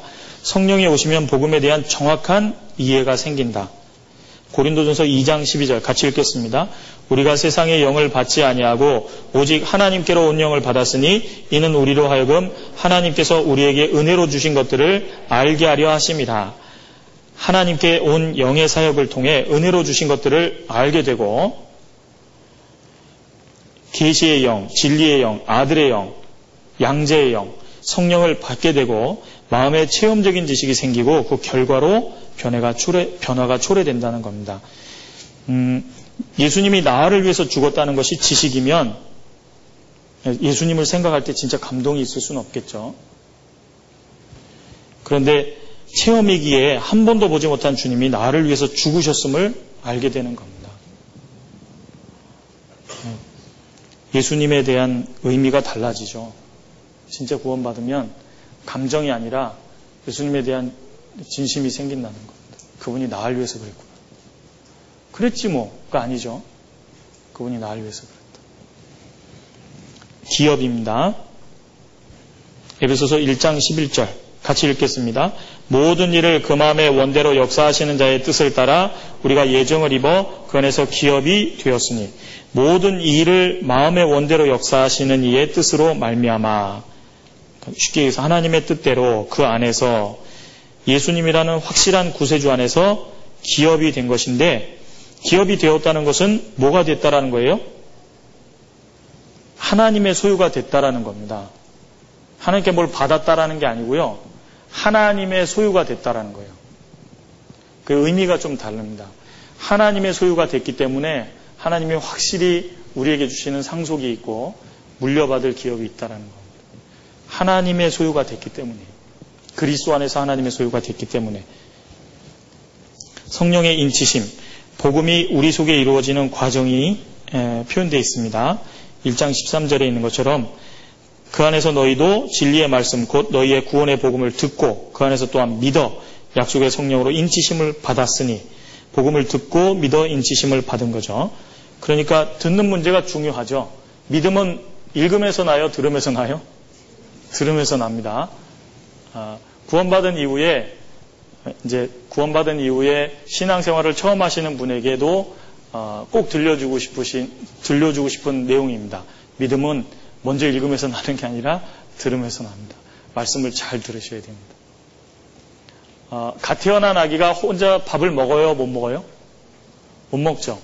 부모에 의해서 전적으로 먹여지죠. 하나님도 갓 태어난 그 영혼들에게 교회를 통해서 주시는 신령한 젖인 말씀을 먹여주십니다. 먼저 듣는 것이 너무너무 중요합니다. 그러고 보니까 누가복음 5장에 베드로 사도가 예수님의 말씀을 따라서 깊은 데로 가서 그물을 내려 고기 잡는 사건이 나옵니다. 예수님의 직업은 그냥 육체적으로 보면 목수의 아들이었습니다. 베드로의 직업은 뭐였어요? 베드로의 직업은 어부죠. 아, 예. 너무 쉬운 질문. 그런데 어부가 목수의 말을 듣고 아침 해 뜰 때 깊은 데 가서 물고기 잡는다는 게 좀 아이러니 하잖아요? 근데 어떻게 그런 일이 있었을까? 시몬의 배에 올라서 예수님은 쭉 말씀을 가르치셨습니다. 근데 예수님의 말씀을 가르치실 때의 장면을 보면 듣는 이들이 다 권세 있는 자와 같더라. 말씀을 가르칠 때마다 권세가 있었다고 돼 있고 그 권세로 무슨 말을 하시면 병자들이 다 나왔거든요. 진짜 권세가 있었죠. 예수님의 가르치심은 권세가 있었습니다. 그 권세 있는 자의 가르침을 쭉 듣다 보니까 베드로가 그렇게 말하게 된 거죠. 내가 밤이 맞도록 수고하였으나 얻은 것이 없지만은 말씀에 의지하여 그물을 내려 고기를 잡겠다, 잡겠다 그랬죠. 그러니까 베드로가 순종하게 된 동기 속에 뭐가 있어요? 먼저 말씀을 읽었어요, 들었어요? 들었습니다. 하나님의 말씀을 순종하는 데 있어서 반드시 있어야 되는 건 듣는 겁니다.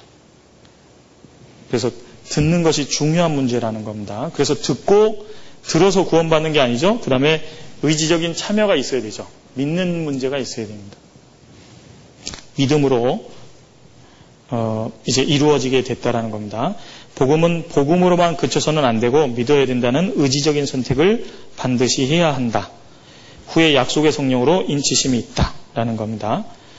사도행전 2장 38절 베드로가 가로되 중략했고 죄 사함을 얻으라 그리하면 성령을 선물로 받으리니 성령의 인치심은 하나님께서 보증하시고 확증하시는 것이다. 보증이라는 단어의 뜻은 책임지고 틀림이 없음을 증명하는 일인데 그 보증의 내용이 고린도후서 5장에 나옵니다.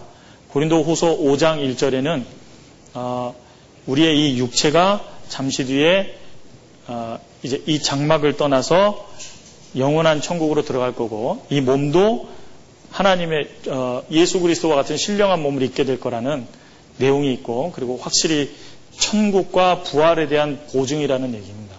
확실히 이 사람은 천국 간다는 내용과 그리고 예수 그리스도처럼 부활할 거라는 그 내용이 들어있는 보증이라는 겁니다. 그래서 그 보증을 보증으로 인치셨다라는 내용이 있습니다. A번입니다. 여태까지 1장 어, 3절부터 에베소서 1장 3절부터 14절까지의 내용을 쭉 본 겁니다. 3절부터 14절까지의 내용을 쭉 정리하고 본 건데 그 내용 속에 잘 보면요. 성부 하나님의 사역이 보이고 성자 예수님의 사역이 보이고 성령 하나님의 사역이 보입니다. 그, 그 관점으로 다시 한번 보, 보려고 하는 겁니다. 삼위일체 하나님의 사역, 신령한 복은 계획하신 분은 성부죠. 그렇죠? 그래서 왜 집회 때 어, 목사님께서 성부 하나님이 구원을 계획하시고 성자 예수님은 그 구원을 이루시고 성령 하나님은 그걸 어, 알수 있도록 증거하셔서 구원을 이루어 주신다 그랬잖아요. 그 내용이 실은 에베소서 1장을 아주 기가 막히게 잘 정리한 겁니다. 읽어보겠습니다. 신령한 복.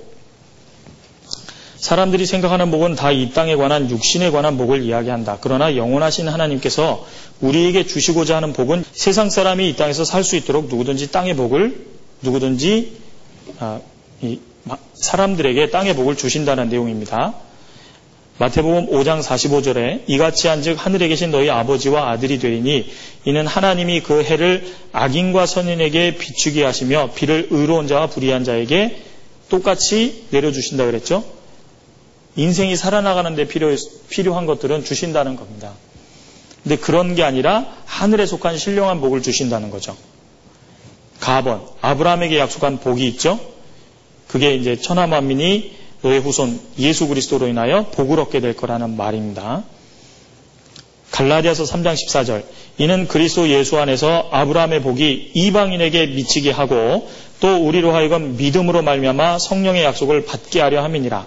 아브라함의 복이 예수님 안에서 이방인에게 주어지게 됐다라는 겁니다. 그거를 아, 아, 창세기 12장에 하나님은 아시고 얘기하셨다는 거예요. 이방인을 보시고 얘기하셨다고 갈라디아 성경에 써 있습니다. 아브라함의 씨로 인하여 복을 받는다는 말씀은 바로 예수 그리스도를 이야기하는 것이다. 주님으로 말미암아 구원의 은혜를 모든 사람이 받는다는 이야기다. 갈라디아서 3장 16절 같이 읽겠습니다. 이 약속들은 아브라함과 그 자손에게 말씀하신 것인데 여럿을 가리켜 그 자손들이라 하지 아니하시고 오직 하나를 가리켜 내 자손이라 하셨으니 곧 그리스도라. 아브라함으로 말미암아 천하 만민에게 주시겠다고 하신 복은 예수님으로 말미암아 주실 복이다. 그리스도 안에서 하늘에 속한 신령한 복을 주시는 것이다. 그리고 하늘에 있는 복. 그래서 마태복음 5장에 보면 예수님이 산상수훈 산 위에서 이렇게 쭉 설교하신 내용이 나오는데요. 그때 팔복 여덟 가지 복을 얘기하셨는데 팔복의 내용을 간추려 보면 천국에 들어가는 복하고 천국에 들어가서 상 얻는 복을 가리킵니다. 그래서 마음이 가난 자는 아, 마음이 심령이 가난한 자는 복이 있나니 천국이 저희 것이며 천국에 들어가는 거 얘기했죠. 그래서 후에는 의를 위하여 핍박받는 자는 기뻐하고 즐거워라. 이 예상이 크다 그랬잖아요. 상 받는 복을 가르치 얘기하는 겁니다. 천국 들어가는 거 하고 들어가서 상 받는 복을 얘기했는데 먼저는 천국에 들어가는 복이라는 거죠. 천국에 안 들어가고 상을 얻을 수 있는 법은 없습니다. 그래서 천국 들어가냐 못 들어가냐 문제는 아주 아주 중요한 겁니다. 그래서 마태복음 25장 34절입니다. 그때의 임금이 그 오른편에 있는 자들에게 이르시되 내 아버지께 복받을 자들이여 나와 창세로부터 너희를 위하여 예비된 나라를 상속하라. 복은 하늘에 예비된 나라를 받는 것이다. 구원 받음으로 그 나라를 상속받는 것이죠. 그래서 하늘에 있는 복이 있다. 하늘에 쌓아둔 소망이 우리의 복이다. 골로새서 1장 5절 같이 읽겠습니다. 너희를 위하여 하늘에 쌓아둔 소망을 인함이니 곧 너희가 전에 복음 진리의 말씀을 들은 것이라.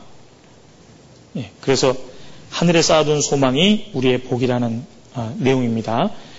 그래서 음, 성경 내용에 대한 아, 시편에 있는 복들을 이렇게 뽑아보면 시편 32편에 보면 1절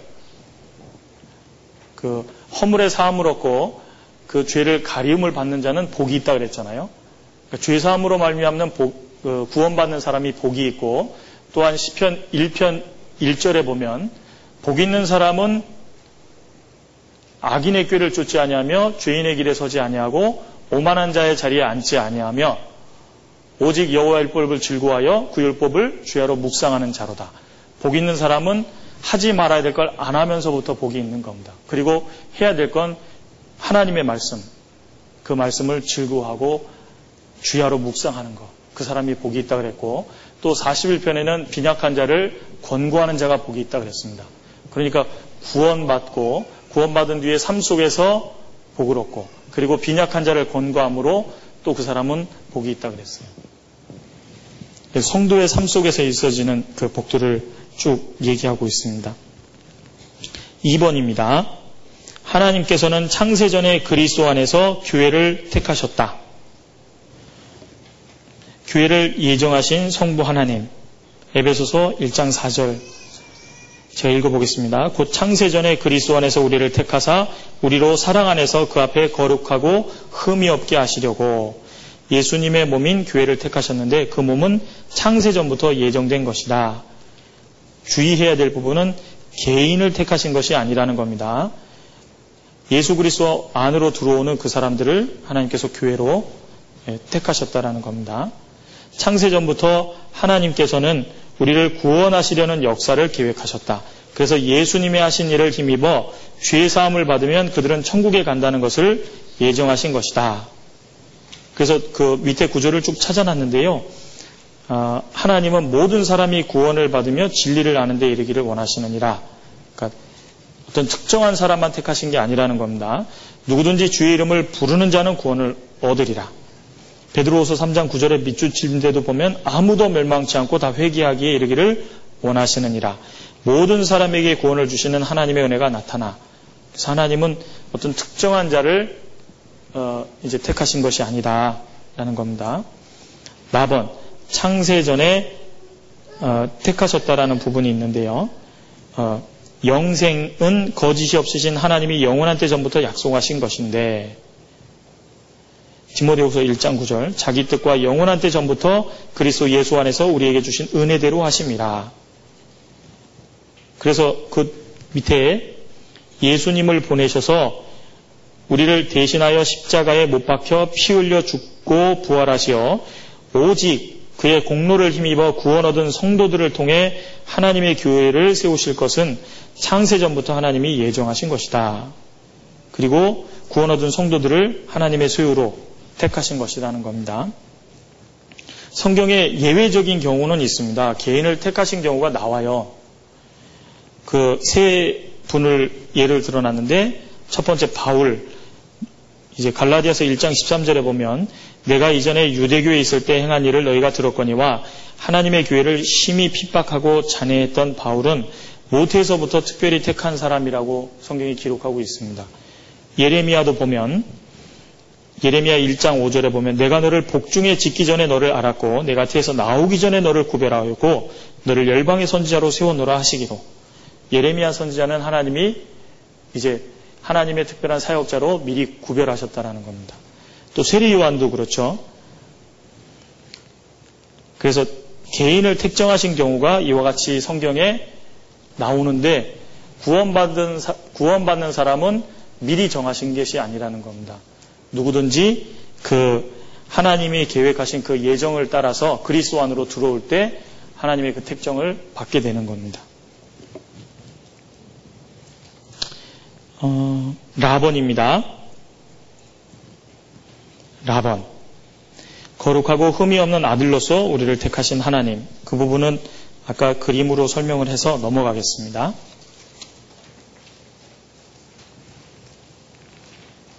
네, 3번 성자 예수님을 통한 구원. 거저 주시는 은혜.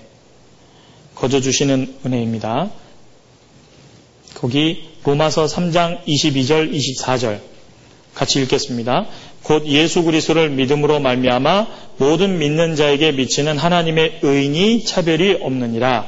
모든 사람이 죄를 범하였음에 하나님의 영광에 이르지 못하더니 그리스도 예수 안에 있는 구속으로 말미암아 하나님의 은혜로 값없이 의롭다 하심을 얻은 자 되었느니라. 예. 거기도 보면 은혜로 값없이 의롭다 하심을 얻었다 그랬죠. 예. 행위로 되는 것이 결코 아니라 예수 안에 있는 구속으로 말미암아 되는 거라는 겁니다. 네. 4번 구원 곧 죄사함 그랬는데요. 우리가 그리스도 안에서 그의 은혜의 풍성함을 따라 그의 피로 말미암아 구속 곧 죄사함을 받았으니 예, 에베소서 1장 7절의 내용인데 그와 마찬가지로 누가복음 1장 77절에도 주의 백성에게 죄사함으로 말미암는 구원을 알게 하리니 골로새서 1장 13절 14절에 14절에 보면 그 아들 안에서 우리가 구속 곧 죄사함을 얻었도다. 예, 이제 구원은 죄 사함으로 말미암는 거다라는 겁니다. 그 밑에 구원의 다양한 의미들을 한번 같이 보겠습니다.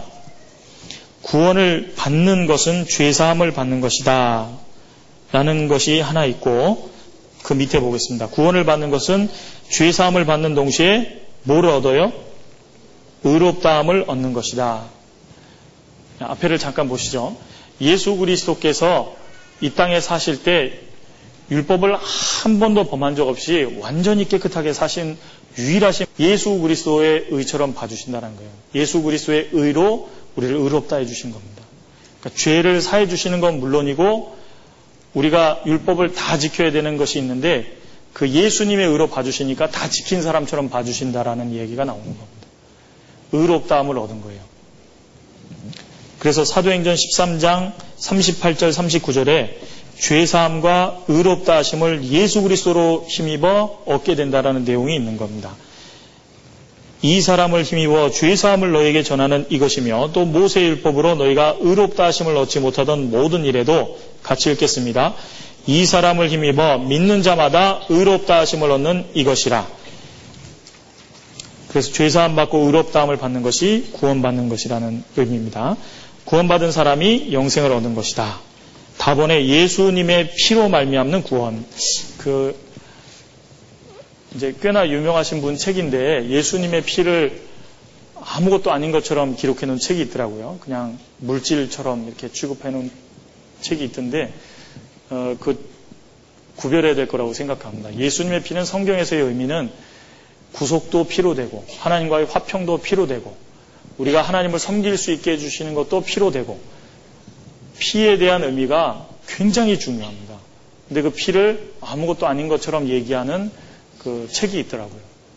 네, 구별해야 될 거라고 생각합니다. 답은 예수님의 피로 말미암는 구원입니다. 우리가 구원을 받는 유일한 근거는 뭐예요? 예수님의 보배로운 피 때문입니다. 피 흘림이 없은즉 사함이 없느니라.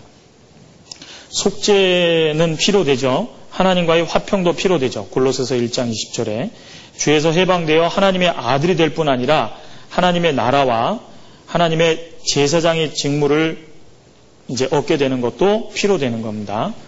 주님이 우리를 하나님께 드리는 것도 피로 말미암아 드리는 겁니다. 요한계시록 찾아보겠습니다. 요한계시록 1장을 먼저 보겠습니다.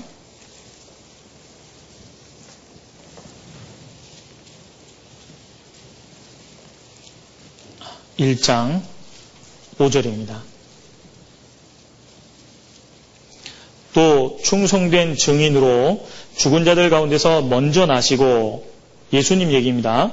땅의 임금들의 머리가 되신 예수 그리스도로 말미암아 은혜와 평강이 너에게 있기를 원하노라. 같이 읽죠.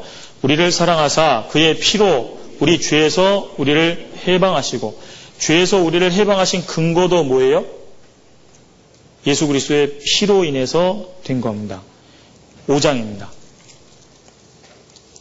우리를 하나님께 드리시는 근거도 예수님의 피로 인한 겁니다. 5장 9절입니다. 새 노래를 노래하여 가로되 책을 가지시고 그 인봉을 떼기에 합당하시도다. 일찍 죽임을 당하사 각 족속과 방언과 백성과 나라 가운데서 같이 읽죠. 사람을 피로 사서 하나님께 드리시고 하나님께 드리는 것도 뭐로 말미암아 되는 거예요? 예수 그리스도의 피로 말미암는 겁니다. 그리고 이제 천국은 흰옷 입은 사람들이 간다라는 표현이 7장에 나오죠. 7장도 보겠습니다. 스페인 갔더니 그래서 침례 받을 때 꼭 흰옷 안 입으면 침례 안 받으려고 그러시더라고요. 할머니들이. 흰옷 안 가져왔다고. 이제, 이제 그, 그 의미를 잘못 이해하셔서 요한계시록 7장 13절입니다. 아, 먼저 구절을 읽어야 되겠네요. 이 일 후에 내가 보니 각 나라와 족속과 백성과 방언에서 전 세계죠. 아무라도 능히 셀 수 없는 큰 무리가 역사 속에 구원받은 성도들이 다 나오니까 큰 무리죠. 흰 옷을 입고 손에 종려가지를 들고 보좌 앞에 어린 양 앞에 서서 큰 소리로 외쳐가로되 구원하심이 보좌에 앉으신 우리 하나님과 어린 양에게 있도다 하니 13절 장로 중에 하나가 응답하여 내게 이르되 이 흰옷 입은 자들이 누구며 또 어디서 왔느뇨 내가 가로되 내 주여 당신이 알리이다 하니 그가 나더러 이르되 이는 같이 읽기, 읽겠습니다. 큰 환란에서 나오는 자들인데 어린 양의 피에 그 옷을 씻어 네. 흰옷 흰옷을 입게 되는 근거도 이제 예수 그리스도의 피 때문이라는 겁니다. 그리고 교회 이론이 되는 것도 예수 그리스도의 피 때문이죠. 자기 피로 사신 교회라 그랬죠. 그리고 하나님께 나아가는 것도 예수 그리스도의 피로 예, 예수 그리스도의 피로 힘입어 이제 당당히 나아가게 되는 겁니다. 그리고 하나님을 아버지로 이제 섬길 수 있는 근거도 피 때문이라는 거죠. 그리고 하나님과의 사귐에서 사귐입니다. 사귐에서 죄들이 올라올 때 그 죄를 용서하고 씻어주시는 근거도 주님의 피입니다. 사귐에서입니다. 마귀를 생활 중에 이기는 것도 예수 그리스도의 피, 천국에까지 가 있는 것도 예수 그리스도의 피라는 겁니다. 그래서 그 밑에를 읽어보면 아, 그 다음 paragraph 맨 밑에 줄입니다. 그러므로 예수의 피를 보이십니까? 보여요? 그러므로 예수의 피를 약화시키는 모든 것은 마귀의 궤계로 말미암습니다. 이단 중에 가장 큰 이단은 예수님의 피를 부정하게 여기고 받아들이지 않는 것이다. 그 이제 예수님의 피공로를 축소 축약시키는 분들이 이제 간혹 있죠. 어, 그 아주 경계해야 되는 부분입니다. 네 번째, 성령 하나님의 사역입니다. 1번, 성령은 듣고 믿음으로 받는다. 예, 너희가 성령을 받은 것이 율법의 행위로냐, 듣고 믿음으로냐, 갈라디아서 3장 2절에 있는 것처럼 듣고 믿음으로 받는다. 성령을 받게 되는 근거는 사도행전 2장 38절에 있는 것처럼 죄사함으로 말미암는 구원을 받을 때 성령을 받게 되는 거죠. 감정이 좋아서 성령 받은 걸 아는 게 절대 아닙니다. 성령을 받은 근거 딱 하나 있어요. 사도행전 2장 38절입니다. 죄사함으로 말미암는 구원 받을 때 하나님께서 성령을 선물로 준다고 하셨기 때문에 죄사함으로 말미암는 구원 받은 사람 속에 성령이 들어오신다는 겁니다. 네. 그래서 죄사함을 받을 때 첫 번째 점입니다. 죄사함을 받을 때 성령이 우리 영혼 속에 오시는 것이다. 죄사함 받은 사람 속에 성령이 오시니까 구원을 받았다는 것은 성령을 받았다는 이야기다. 성령을 받는 것이 거듭나는 것이다. 왜냐하면 앞에를 잠깐 보십시오. 우리의 영혼은 죽어 있었습니다. 죽어 있었는데 조금 이따 그 2장을 보면 죽었던 너희를 살리셨도다. 죽어 있었는데 죽어 있는 우리 영혼 속에 어, 예수 그리스도의 공로를 힘입어서 죄 사함으로 말면 구원을 받을 때 그 성령이 하나님의 영이 우리 영혼 속에 들어오실 때 다시 살아나게 되죠. 그래서 거듭나게 된다라는 겁니다. 그래서 거듭나는 것이다 라는 표현입니다. 구원받는 것은 거듭나는 것이다. 성령이 양자의 영이니까 구원을 받았다는 것은 하나님의 자녀가 되었다는 말이다. 그 밑에 같이 읽겠습니다. 죄사함 받고 의롭다함을 얻을 때 영생을 얻은 것이고 죄사함을 받을 때 성령이 들어오시니까 그것이 거듭나는 것이고 성령이 양자의 영, 아들의 영이니까 성령을 받은 것이 하나님의 자녀가 되는 것이다. 성령은 보증으로 우리 속에 와 계신다. 아까 봤습니다. 3번 성령의 주된 사역은 뭐 하시는 거예요? 그리스도를 증거하는 것이다. 예, 요한복음 15장 26절 27절 같이 읽겠습니다. 내가 아버지께로서 너에게 보낼 보혜사 곧 아버지께로서 나오시는 진리의 성령이 오실 때에 그가 나를 증거하실 것이요 너희도 처음부터 나와 함께 있었으므로 증거하느니라. 그리고 성령은 한 번 들어오시면 영원히 영원히 거하신다. 들어오시게 된 근거 자체가 예수 그리스도의 사역을 근거로 들어오셨기 때문에 우리의 상태와 관계없이 예수 그리스도의 사역으로 들어오신 성령은 결코 떠나지 않고 영원히 계신다라는 겁니다. 5번 성령은 진리 가운데로 모든 진리 가운데로 인도하신다. 모든 진리 가운데는 앞에를 잠깐 보시죠. 모든 진리 가운데로 인도하십니다. 성경 속으로 인도하십니다. 네, 모든 진리 가운데로 인도하십니다. 6번 주의 성령으로 말미암아 주어지는 축복 은혜의 성령이기 때문에 은혜 가운데로 인도하신다. 진리의 성령이심으로 진리 가운데로 인도하신다. 거룩한 성령이기 때문에 죄에서 구별되게 하신다. 그리고 이사야 성경 11장 2, 3절 밑에 보면 지혜와 총명의 영이심으로 바른 분별력을 갖게 하시고 여호와를 경외하는 영이시기 때문에 하나님을 경외하고 살도록 하고 성령은 보혜사이기 때문에 그리스도를 믿도록 도우셨을 뿐 아니라 삶 속에서 우리를 위로하시고 용기를 주시고 주님을 섬기도록 만들어 가신다. 그리스도의 영이심으로 그리스도를 담고 하나님의 형상을 우리 속에 이루어 가신다. 성령은 새 사람으로 탄생인 곳에는 자유함이 있느니라. 우리가 다 수건을 벗은 얼굴로 거울을 보는 것 같이 주의 영광을 보매 저와 같은 형상으로 화하여 영광으로 영광이더니 곧 주의 영으로 말미암음이니라. 그리고 이제 1장의 어려운 구절들을 찾아놨습니다. 1장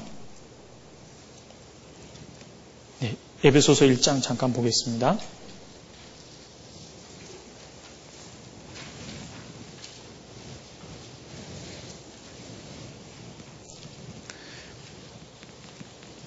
1장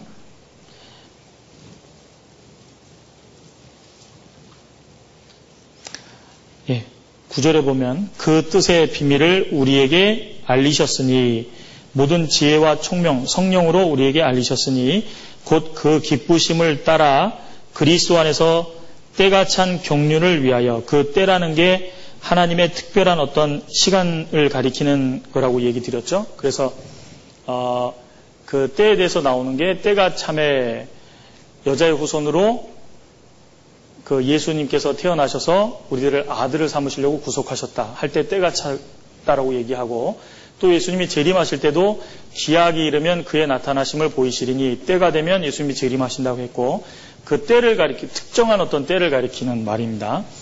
때가 찬 경륜을 위하여 하나님의 그 다스려 가심을 위하여 예정하신 것이니 때가 찬 경륜은 무엇 때문에 있는 거냐면 10절에 그리스도 안에서 통일되게 하려 하심이라 그거를 위하여 때가 찬 경륜이 예정되었다라는 겁니다. 예수 그리스도 안에서 어, 쉽게 얘기하면 앞에를 잠깐 보십시오. 성경의 주제는 누구죠? 예수 그리스도입니다. 그렇죠? 근데 아담의 범죄로 만물도 사람도 하나님과 멀어지고 방향성이 잘못됐는데 그리스도 안에서 다 하나가 되게 하시는 겁니다. 이방인과 유대인도 하나가 되고 그렇죠? 그리스도 안에서 다 통일되게 하시는 게 하나님 뜻이에요. 그래서 이제 그런 내용이 있게 된 겁니다. 그래서 잘 생각해 보면 하나님은 그리스도를 통해서 계속 얘기하십니다. 그 예를 들어서 하나님이 천지를 창조하실 때 잠언 8장에 보면 그 아들을 아들을 통해서 만들어졌다고 돼 있고 골로새서에서도 그 아들을 그 이제 예수 그리스도를 통해서 세상이 창조됐다 그랬습니다. 잠깐 찾아보겠습니다. 골로새서 1장입니다.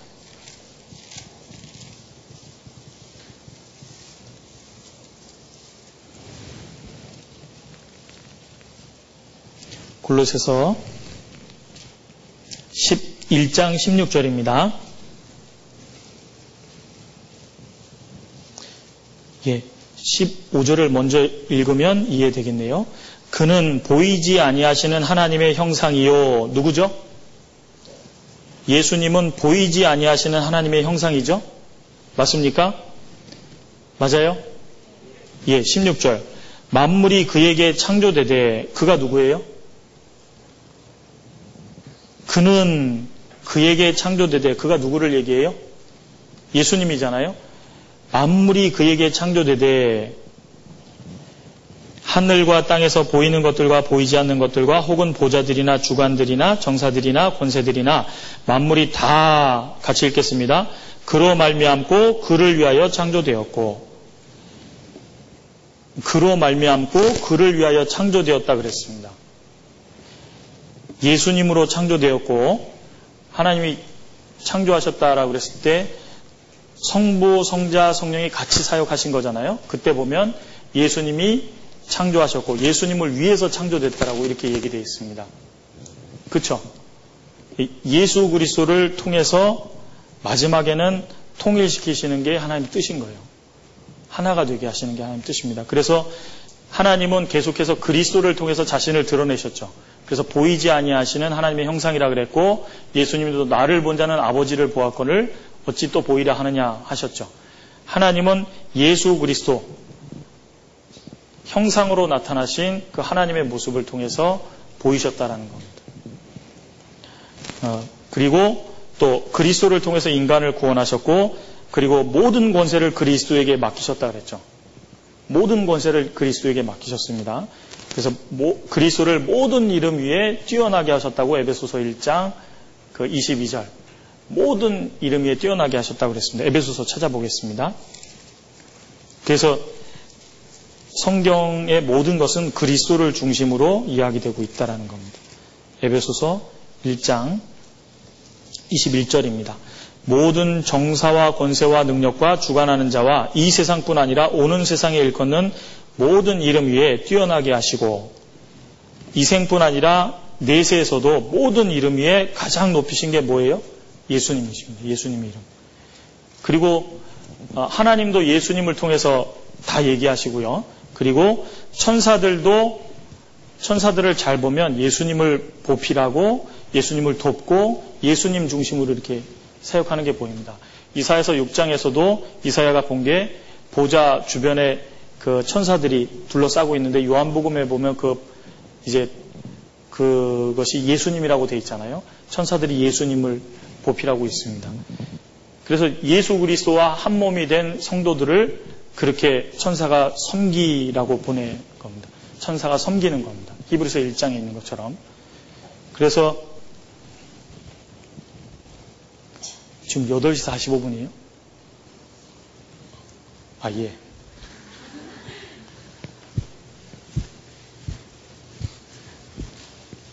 진짜 9시 45분이에요?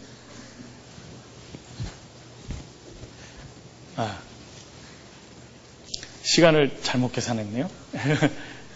자, 어, 에베소서에 예수님을 머리로 표현하고 구원받은 성도들을 교회로 얘기하면서 주님의 몸된 교회라고 얘기했잖아요. 그렇죠? 근데 세 가지 관점으로 얘기했거든요. 이제 몸된 교회와 머리 대신 예수 그리스도 그리고 또 성전으로 표현을 했죠. 그래서 그리스도 안에서 너희도 하나님의 거하실 처소가 되기 위해서 지어져 가느니라. 또 있습니다. 에베소서 5장에 그리스도의 그리 신부. 근데 몸을 잘 보면요. 자, 몸에는 뭐가 있어요? 생명의 어, 육체의 생명은 뭐에 있어요? 피에 있죠. 주님의 몸된 교회에 예수 그리스도의 보혈로 구원받은 성도들, 그 피로 인해서 구원받은 성도들이 가득하죠. 그 피의 공로, 주님의 몸된 교회 속에 보혈이 흐르죠. 그리고 당연히 살아있는 몸이니까 생명력이 있죠. 그쵸? 생명력이 있죠. 그래서 에베소서 1장 어, 뒤에 보면 하나님의 그 능력이 그 주님의 몸 된 교회 속에서 역사하신다라는 이야기가 그래서 나오는 겁니다. 몸에 능력이 있습니다. 그리고 생명이 있고 그리고 주님의 보혈이 있습니다. 그래서 몸된 교회 할 때, 신앙생활 할 때 있어서 가장 중요한 부분이 교회라는 거예요. 이 안에 능력이 들어있기 때문에 그렇습니다.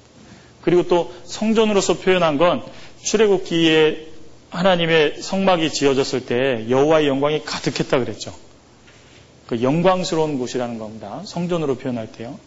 주님의 영광스러운 교제가 있다. 주님과의 만남이 있고 주님과의 교제가 있고 주의 말씀이 내려오는 곳이고 그 성전으로 표현이 된 겁니다.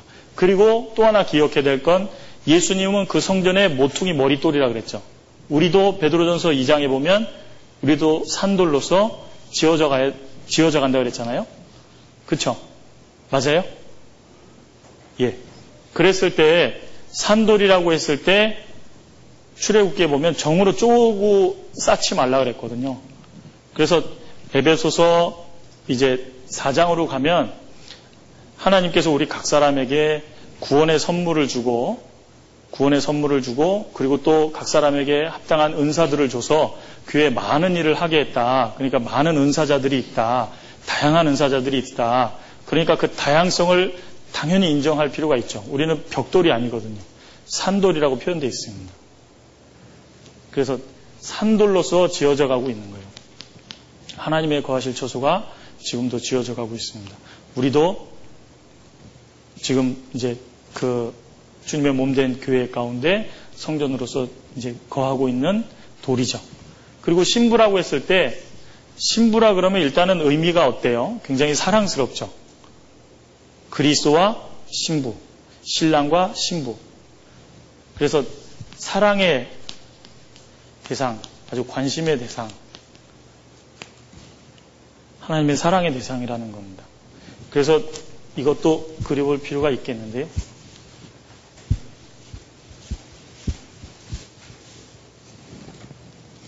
그 성경은 점진적인 계시라는 의미가 있잖아요.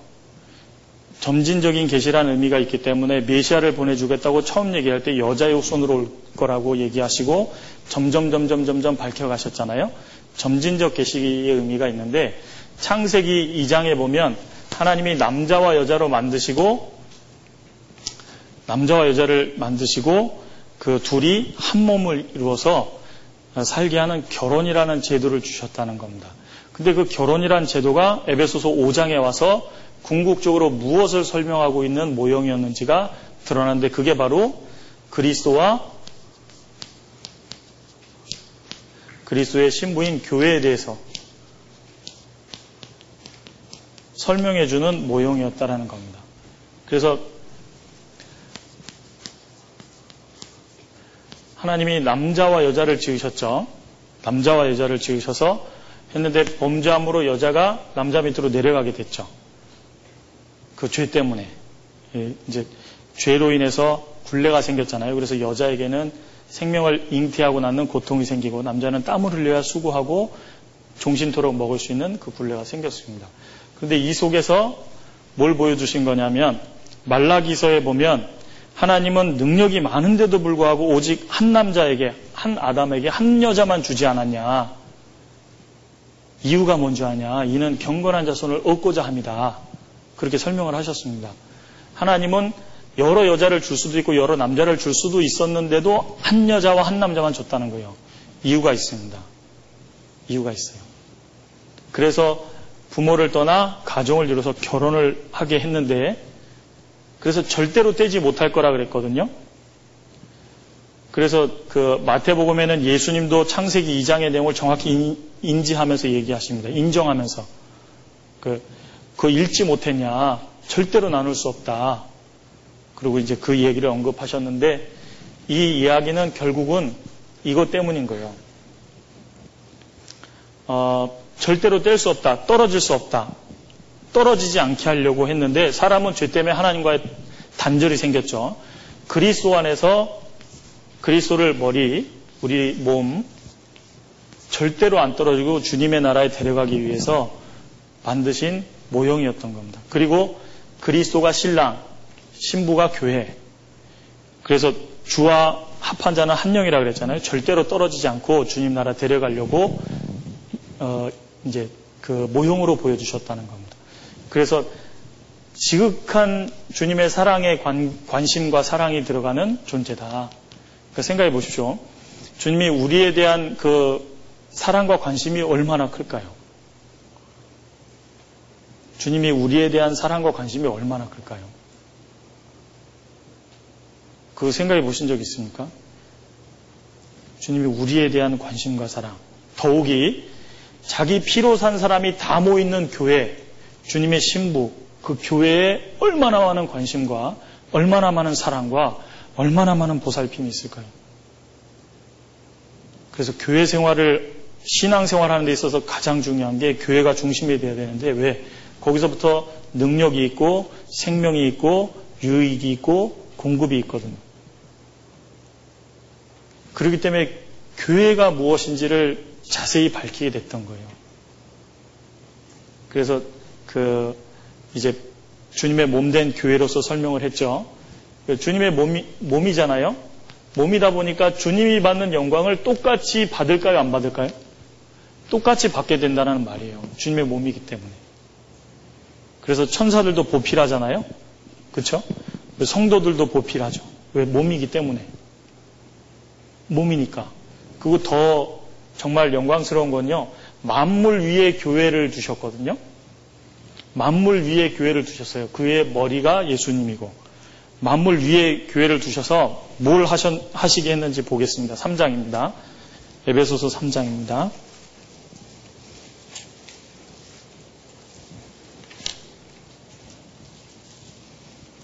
에베소서 3장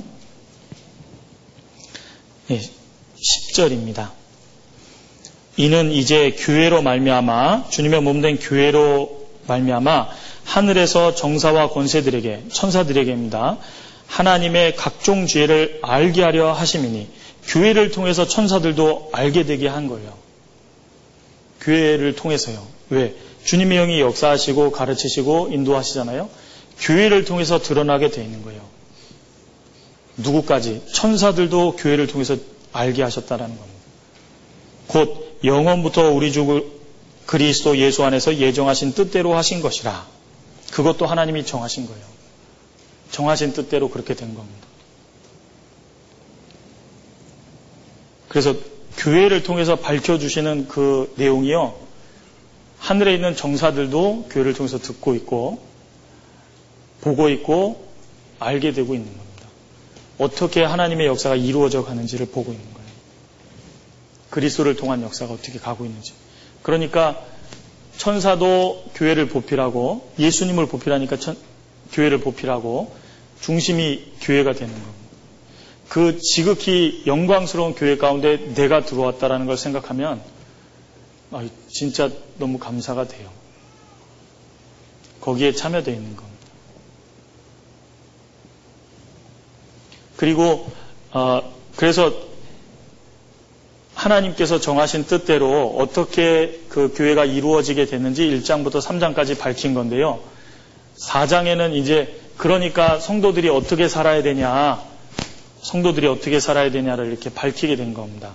그런 영광을 얻고 은혜를 입은 성도들이라면 어떻게 살아야 마땅하냐, 간략하게 4장 보겠습니다.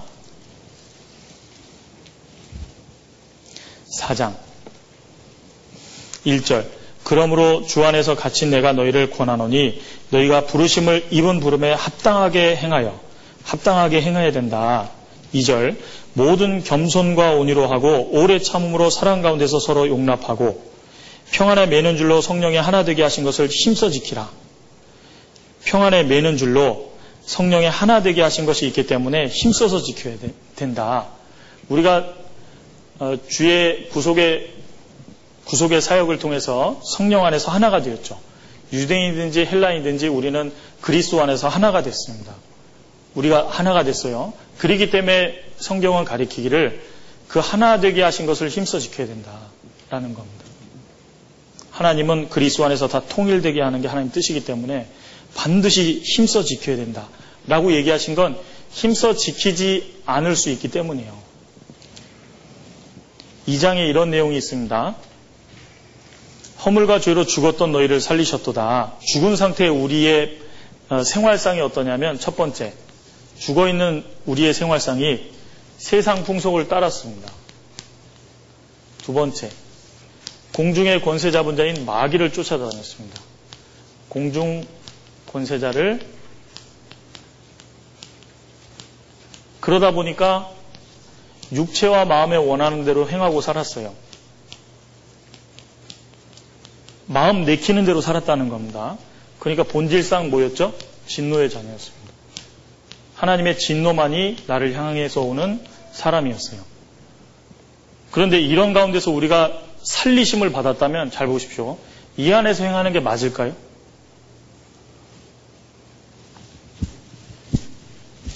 살리심을 받았다면 세상을 따라서 살던 우리는 무엇을 따라가야 되며 마귀를 따랐던 우리는 누구를 쫓아가는 게 맞고 육체와 마음에 원하는 대로 생했던 우리의 삶은 어떠해야 되겠냐. 하나님의 자녀 아니냐. 어떻게 사는 게 바르냐. 라는 겁니다. 그 생각해 보면요. 바울 사도가 그 감옥에서 편지를 썼잖아요. 그쵸? 어, 여러분 같으면 복음 전하는데 감옥에 갇히면 어떡하시렵니까? 주님을 위해서 그리고 생명의 말씀을 밝히는데 감옥에 갇혔다. 어떻게 이럴 수 있나? 침륜에 빠지고 어떻게 나 잘못한 게 없는데 이렇게 할 수도 있는데 바울은 그 안에 있으면서도 오히려 기쁨을 잃지 않았고 밖에 있는 성도들을 위로하고 그들에게 어떻게 살아야 되는 게 우리의 마땅한 반지를 밝히고 있습니다. 그리고 오히려 어이 그 그것 때문에 어, 마음이 어려움을 갖지 마라. 우리가 영광을 받기 위해서 환란도 같이 받는다 그러지 않았냐? 오히려 영광이다. 그러면서 위로합니다. 그냥 육신적으로 보면 어떤 생각이 들어요? 그 좀 지나친 말로 제정신은 아니죠. 본성적으로는 어떠세요? 그럴 수 없거든요. 근데 바울 사도의 마음속엔 뭐가 들었죠? 하나님이 뜻이 무엇인지 분명히 아니까 육체와 마음에 원하는 대로 행동했던 게 아니죠. 말씀을 근거로 아 이것은 성도들은 영광을 얻기 위해서 고난도 함께 받는다 그랬고 핍박을 겸하여 받는다 했다. 이건 당연한 거다. 그리고 마음의 갑옷을 딱 삼고 있었어요. 그러니까 그게 문제가 안 됐고 오히려 밖에 있는 성도들을 위로했습니다. 그러니까 이제 생각해 보십시오. 마음에 마음에서 나오는 대로 행동한다면 어떻게 될까요? 우리가 어떤 사건을 받아들일 때요, 육신에서 먼저 나오는 생각이 딱 있잖아요. 1차적으로 나오는 생각. 마가복음 6장에 보면 뭐라고 고발돼 있죠? 속에서 사람의 마음에서 나오는 것이 곧 악한 생각이라 그랬죠. 1차적으로 나오는 생각을 탁 붙들면 어떻게 돼요? 어떻게 돼요? 1차적으로 나오는 생각을 붙들면 어떻게 될까요? 합당한 걸까요? 합당치 않은 걸까요? 네? 마음에서 본성적으로 나오는 생각이 뭐예요? 악한 생각이잖아요. 근데 말씀을 십자가가 대입되고 말씀이 대입되기 시작하면 아 이것은 그럴 문제가 아니야. 그러면서 바뀌어지죠. 성도의 마땅히 행할 바가 뭐냐? 첫 번째는 갈등이 있다 하더라도 힘써 지켜야 될 게 있다는 겁니다. 많은 갈등이 있다 하더라도. 그 우리의 서로 모난 부분 때문에 갈등이 있는 거지 지켜줘야 될 게 있다. 힘써 지켜야 된다. 근데 지킬 때 필요한 게 겸손과 온유로죠. 자기의 위치를 알면 겸손해집니다. 내가 어디서부터 구원받았는지를 알면, 나의 위치를 알면 낮출 수 있죠. 그냥 그런 이야기 들어도 싸다. 내가 실수했을 때는 그런 말을 하면 안 됐는데 내가 왜 그랬을까? 겸손하면 마음의 자세가 딱 생깁니다. 그리고 온유라는 건요, 온유를 생각해 보니까 이렇더라고요. 어쩔 수 없어서 참는 건 온유가 아니에요. 그건, 이제 굴종이죠. 어떻게 보면. 온유는, 온유는 힘이 있는데 안 쓰는 게 온유예요. 예수님이 진짜 온유하신 분이죠. 왜? 능력이 한이 없으셨는데 안 쓰셨거든요. 왜? 우리를 건지기 위해서. 마음, 겸손과 온유로 서로 사랑 가운데서 오래 참음으로 서로 용납해 줘야 된다 그랬습니다. 서로 성령이 하나 되게 하신 것을 힘써 지켜야 됩니다. 왜냐하면 일곱 가지 같은 것이 있어요. 우리는 같은 것이 있습니다. 하나 된 것이 있기 때문이에요. 4장 4절입니다. 몸이 하나이요. 4절부터 예, 6절까지 같이 읽어보겠습니다. 몸이 하나이요 성령이 하나이니 이와 같이 너희가 부르심의 한 소망 안에서 부르심을 입었느니라. 주도 하나이요 믿음도 하나이요 세례도 하나이요 하나님도 하나이시니 곧 만유의 아버지시라. 만유 위에 계시고 만유를 통일하시고 만유 가운데 계시도다. 우리는 그리스도 안에서 같아진 게 있어요. 그걸 지켜야 됩니다. 몸도 하나죠. 성령도 하나고 한 소망에 주도 하나고 믿음도 하나, 세례도 하나, 하나님도 하나입니다. 같은 아버지. 힘써 지켜야 됩니다. 그래서 좀 억울하더라도 끝끝내 거봐요 내 말이 맞죠? 그래서 마음을 상하게 하는 것보다는 죄송합니다. 그리고 사랑을 지키는 게 훨씬 나은 편이라고 생각합니다. 그래서 그 교회에는 11절입니다.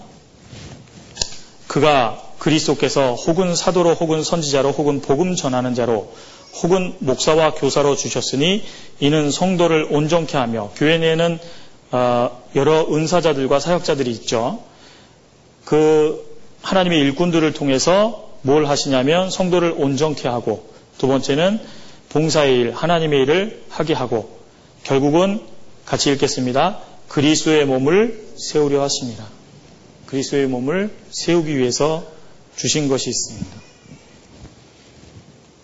그래서 그리스도의 장성한 분량이 분량이 충만한 데 이르면 14절 이는 우리가 이제부터 어린아이가 되지 아니하여 사람의 기술과 간사한 유혹에 빠져 모든 교훈의 풍조에 밀려 요동치 않게 하려 함이라. 그래서 16절은 중요한 구절인데요. 같이 읽겠습니다. 그에게서 온몸이 각 마디를 통하여 도움을 입음으로 연락하고 상합하여 각 지체의 분량대로 역사하여 그 몸을 자라게 하며 사랑 안에서 스스로 세우느니라. 온 몸이 교회죠. 각 마디를 통하여 각 지체를 통하여 도움을 입음으로 공급을 받는단 말이죠. 연락하고 상합하여 연합의 뜻이고 각 지체의 분량대로 어, 연합된 상태에서 우리 각 사람이 일을 할 때 역사하여 그 몸을 자라게 하며 사랑 안에서 스스로 세우느니라. 이제 공급이 이루어지고 자라게 되는 일이 생긴다라는 겁니다. 그래서 성도의 마땅히 행할 바는 22절. 너희는 유혹의 욕심을 따라 썩어져가는 구습을 쫓는 옛사람을 벗어버리고 벗어버릴 게 있죠? 옛사람은 벗어버리라. 앞에 잠깐 보시겠습니다. 옛사람은 벗어버리라. 옛사람은 벗어버리라. 새 사람을 입으라. 새 생명 가운데 행하게 하려 함이라. 구원받은 성도로서 새 사람을 입는 게 필요하다 그랬습니다. 23절. 오직 심령으로 새롭게 되어 하나님을 따라 의와 진리의 거룩함으로 지으심을 받은 새 사람을 입으라. 25절. 그런즉 거짓을 버리고 전에는 거짓말도 하고 그랬, 그랬는데 거짓을 버리고 각각 그 이수로 더불어 참된 것을 말하라. 말하라. 참된 것이 뭘까요? 예. 참된 것을 말하라 그랬잖아요. 예. 참 참진, 진리, 참된 것을 말하라. 예. 이는 우리가 서로 지체가 됨이니라. 우리는 한 몸 아니냐. 한 몸의 지체 아니냐. 그리스도의 몸에 눈도 있고 손도 있고 팔도 있고 다리도 있고 발가락도 있고 손가락도 있고 지체잖아요. 서로 돕는 거지 서로 헐뜯고 서로 해를 주기 위해서 있는 게 아니지 않냐. 26절 분을 내어도 죄를 짓지 말며 해가 지도록 분을 품지 말고 마귀로 틈을 타지 못하게 하라.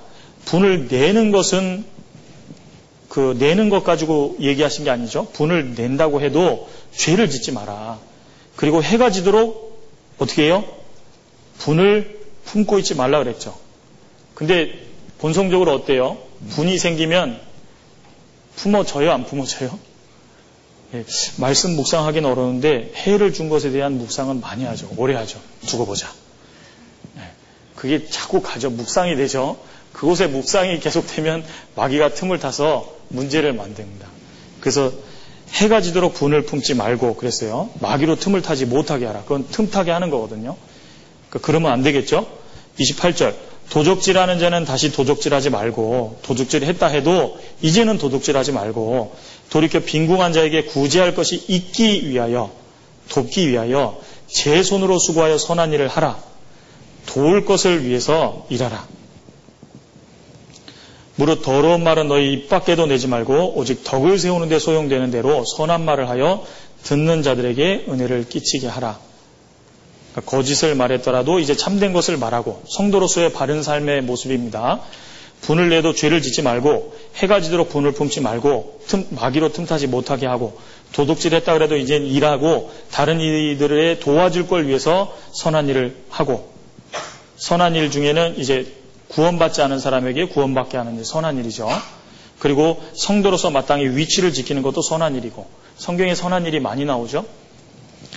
아, 아내면 아내로서 자식이면 자식이로서 위치를 지키는 것도 선한 겁니다. 선한 일을 하라. 물론 가장 지극히 선한 일은 그 이뤄진 영혼, 지옥 갈 영혼을 주님께로 인도하는 일, 선한 일이죠. 더러운 말은 입 밖에도 내지 말고 덕을 세우는 데 소용되는 대로 선한 말을 하여 듣는 자들에게 은혜를 끼치게 하라. 하나님의 성령을 근심하게 하지 말라. 그 안에서 너희가 구속의 날까지 인치심을 받았느니라. 구속의 날까지 주님 만나서 영원한 그 나라 갈 때까지 인치심을 받았는데 근심하게 하면 되겠냐? 안 되지 않냐? 그 얘기죠. 31절, 32절은 같이 읽겠습니다. 너희는 모든 악독과 노함과 분냄과 떠드는 것과 회방하는 것을 모든 악의와 함께 버리고 서로 인자하게 하며 불쌍히 여기며 서로 용서하기를 하나님이 그리스도 안에서 너희를 용서하심과 같이 하라. 서로 인자하게 하고 불쌍히 여기고 서로 불쌍히 여겨야 됩니다. 서로 용서하기를 하나님이 그리스도 안에서 너희를 용서하심과 같이 하라. 이건 정말 찔리죠. 무한히 용서받았잖아요. 우리 각 사람이요. 그렇지 않아요? 네. 별 얘기가 없으시네요. 네. 무언의 시위라는 걸 느끼는데요. 빨리 끝내라. 네. 아이, 5장, 6장을 못했는데요. 그래서 이제 중요한 얘기는 이제 5장에 넘어가면 하나님 앞에서 우리의 삶이 어떠해야 될지를 쭉 얘기한 겁니다. 빛의 자녀니까 빛의 자녀답게 행하라. 그리고 빛의 자녀면 반드시 살면서 책망받는 일이 있다. 그거는 속에 빛이신 주님이 들어와 계시기 때문에 책망받는 일이 나타나는 거다. 라는 구절이 있습니다. 잠깐 보겠습니다. 5장 예, 13절입니다. 그러나 책망을 받는 모든 것이 이제 빛의 자녀로서 살면서 책망받는 일이 생기잖아요. 주님이 말씀 들을 때 책망하시고 기도 속에서 책망하시고 그런 책망받는 모든 것이 빛으로 나타나니 빛 때문에 나타나진다라는 겁니다. 나타나지는 것마다 빛이니라. 그 얘기는 빛이 모든 것이 보이게 해서 잘못된 것이 드러나게 하는 것처럼 우리의 어두운 부분이 있을 때 드러내 주시는 것이다. 라는 얘기입니다. 한국, 한글로 읽을 때 조금 의미에 대한 이해가 어려운데요. 어, 그런 내용입니다. 그래서 15절. 그런 즉 너희가 어떻게 행할 것을 자세히 주의하여 지혜 없는 자 같이 말고 오직 지혜 있는 자 같이 하여 세월을 아끼라. 그리고 세월을 아끼고 술 취하지 말고 성령의 충만을 받으라. 그리고 이제 관계 속에서의 지내는 거. 아내들아, 남편들아, 그리고 그 그걸 얘기하면서 그리스도와 신부에 대한 교회에 대한 이야기였다라는 걸 밝히고 자녀들아 아비들아 종들아 상전들아 이렇게 얘기했는데 그 다음에 이제 교회 내에는 악의 영들에 대한 싸움이 있기 때문에 하나님의 전신갑주를 입어야 된다. 그게 필요하다라는 내용인데요. 잠깐만 이것만 보고 마치겠습니다. 제가 시간을 완전히 잘못 죄송합니다. 제가 시간을 잘못 봐서. 하나님의 전신갑주. 이제 얘기한 부분들이 있습니다. 입으라 그런 게 있고 취하라 그런 부분이 있는데 예. 여기 보면 부착용, 공병용, 방어용 이렇게 이제 무기들이 나눠져 있죠. 그래서 보면 투구는 구원의 투구라 그랬죠. 그렇죠. 구원의 투구, 그 다음에 겉에 이제 이 겉옷입니다. 튜닉이라는데 이게 이제 갑주고 그 다음에 검이 있고요. 정강이 보호대도 있고 창, 긴 창이 보이죠? 황금형 갑주, 장방패, 방패, 믿음의 방패죠. 이 허리띠인데요. 이 허리띠가 우리가 생각하는 간단한 허리띠가 아니고요. 모든 그 갑옷을 잡아매는 아주 중요한 부분입니다. 그래서 이제 진리의 허리띠라고 되어 있고 평안의 복음으로 예비된 신발.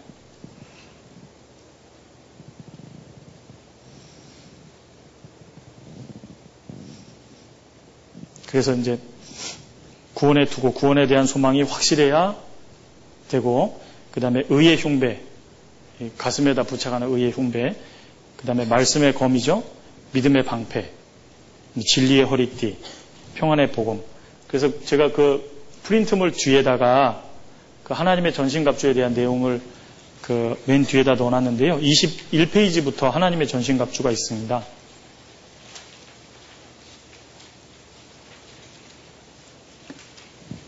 21페이지부터 하나님의 전신갑주가 있는데, 예. 그래서, 하면 계속 시간이 가겠죠? 예. 그래서, 아, 그, 우리가 사람과의 싸움이 아니라 하나, 하늘에 있는 악의 영들에 대한 싸움이기 때문에 이런 하나님의 전신갑주를 취하는 게 필요하다. 그래서 진리로 너희 허리띠를 띠고, 그래서 허리띠가요, 어, 바울 사도가 로마의 감옥에 있었잖아요. 그러다 보니까 로마 군사들의 모습을 자세히 봤던 것 같아요. 그러다 보니까 그걸 가지고 이렇게 딱 써서 교훈을 했습니다.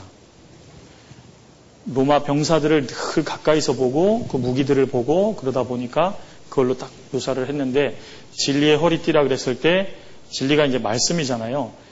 이제 허리띠는 마음의 허리를 동인다 그러죠.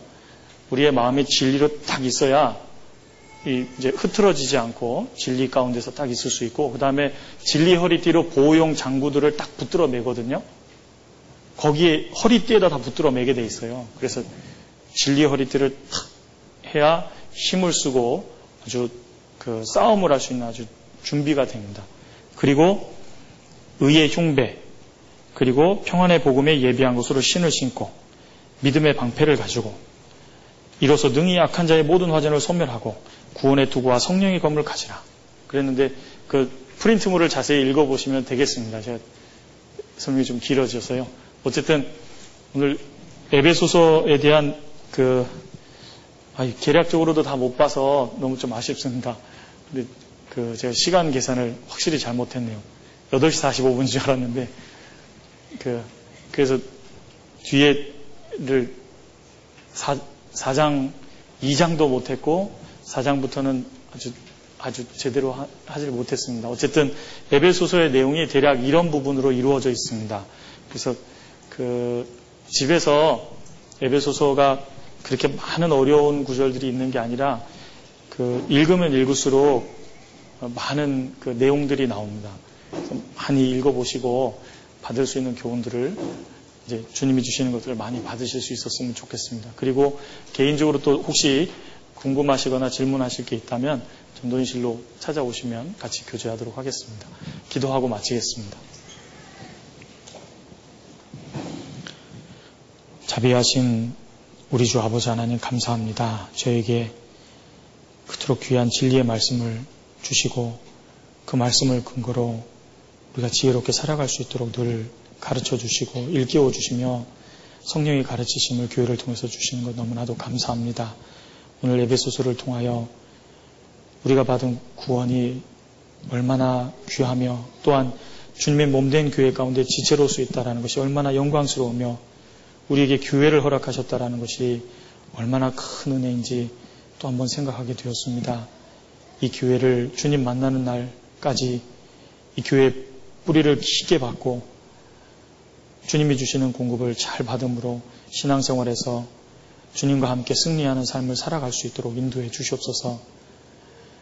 말씀이 전해지는 곳 주님 함께 해 주셔서 역사해 주시고 구원받는 역사가 생기게 해 주시고 우리 각 사람의 삶 주님 지켜 주시고 이 자리에 오지 못한 형제 자매님들 어디에 있든지 그곳에서도 주님을 생각하며 다음 모임 때 함께 모여 사랑과 선행을 격려하며 주님이 주신 교훈을 나누고 교제가 풍성해질 수 있는 시간이 되게 인도해 주시옵소서. 오늘도 에베소서를 통하여 우리 각 사람에게 교훈 주신 주님께 감사드립니다.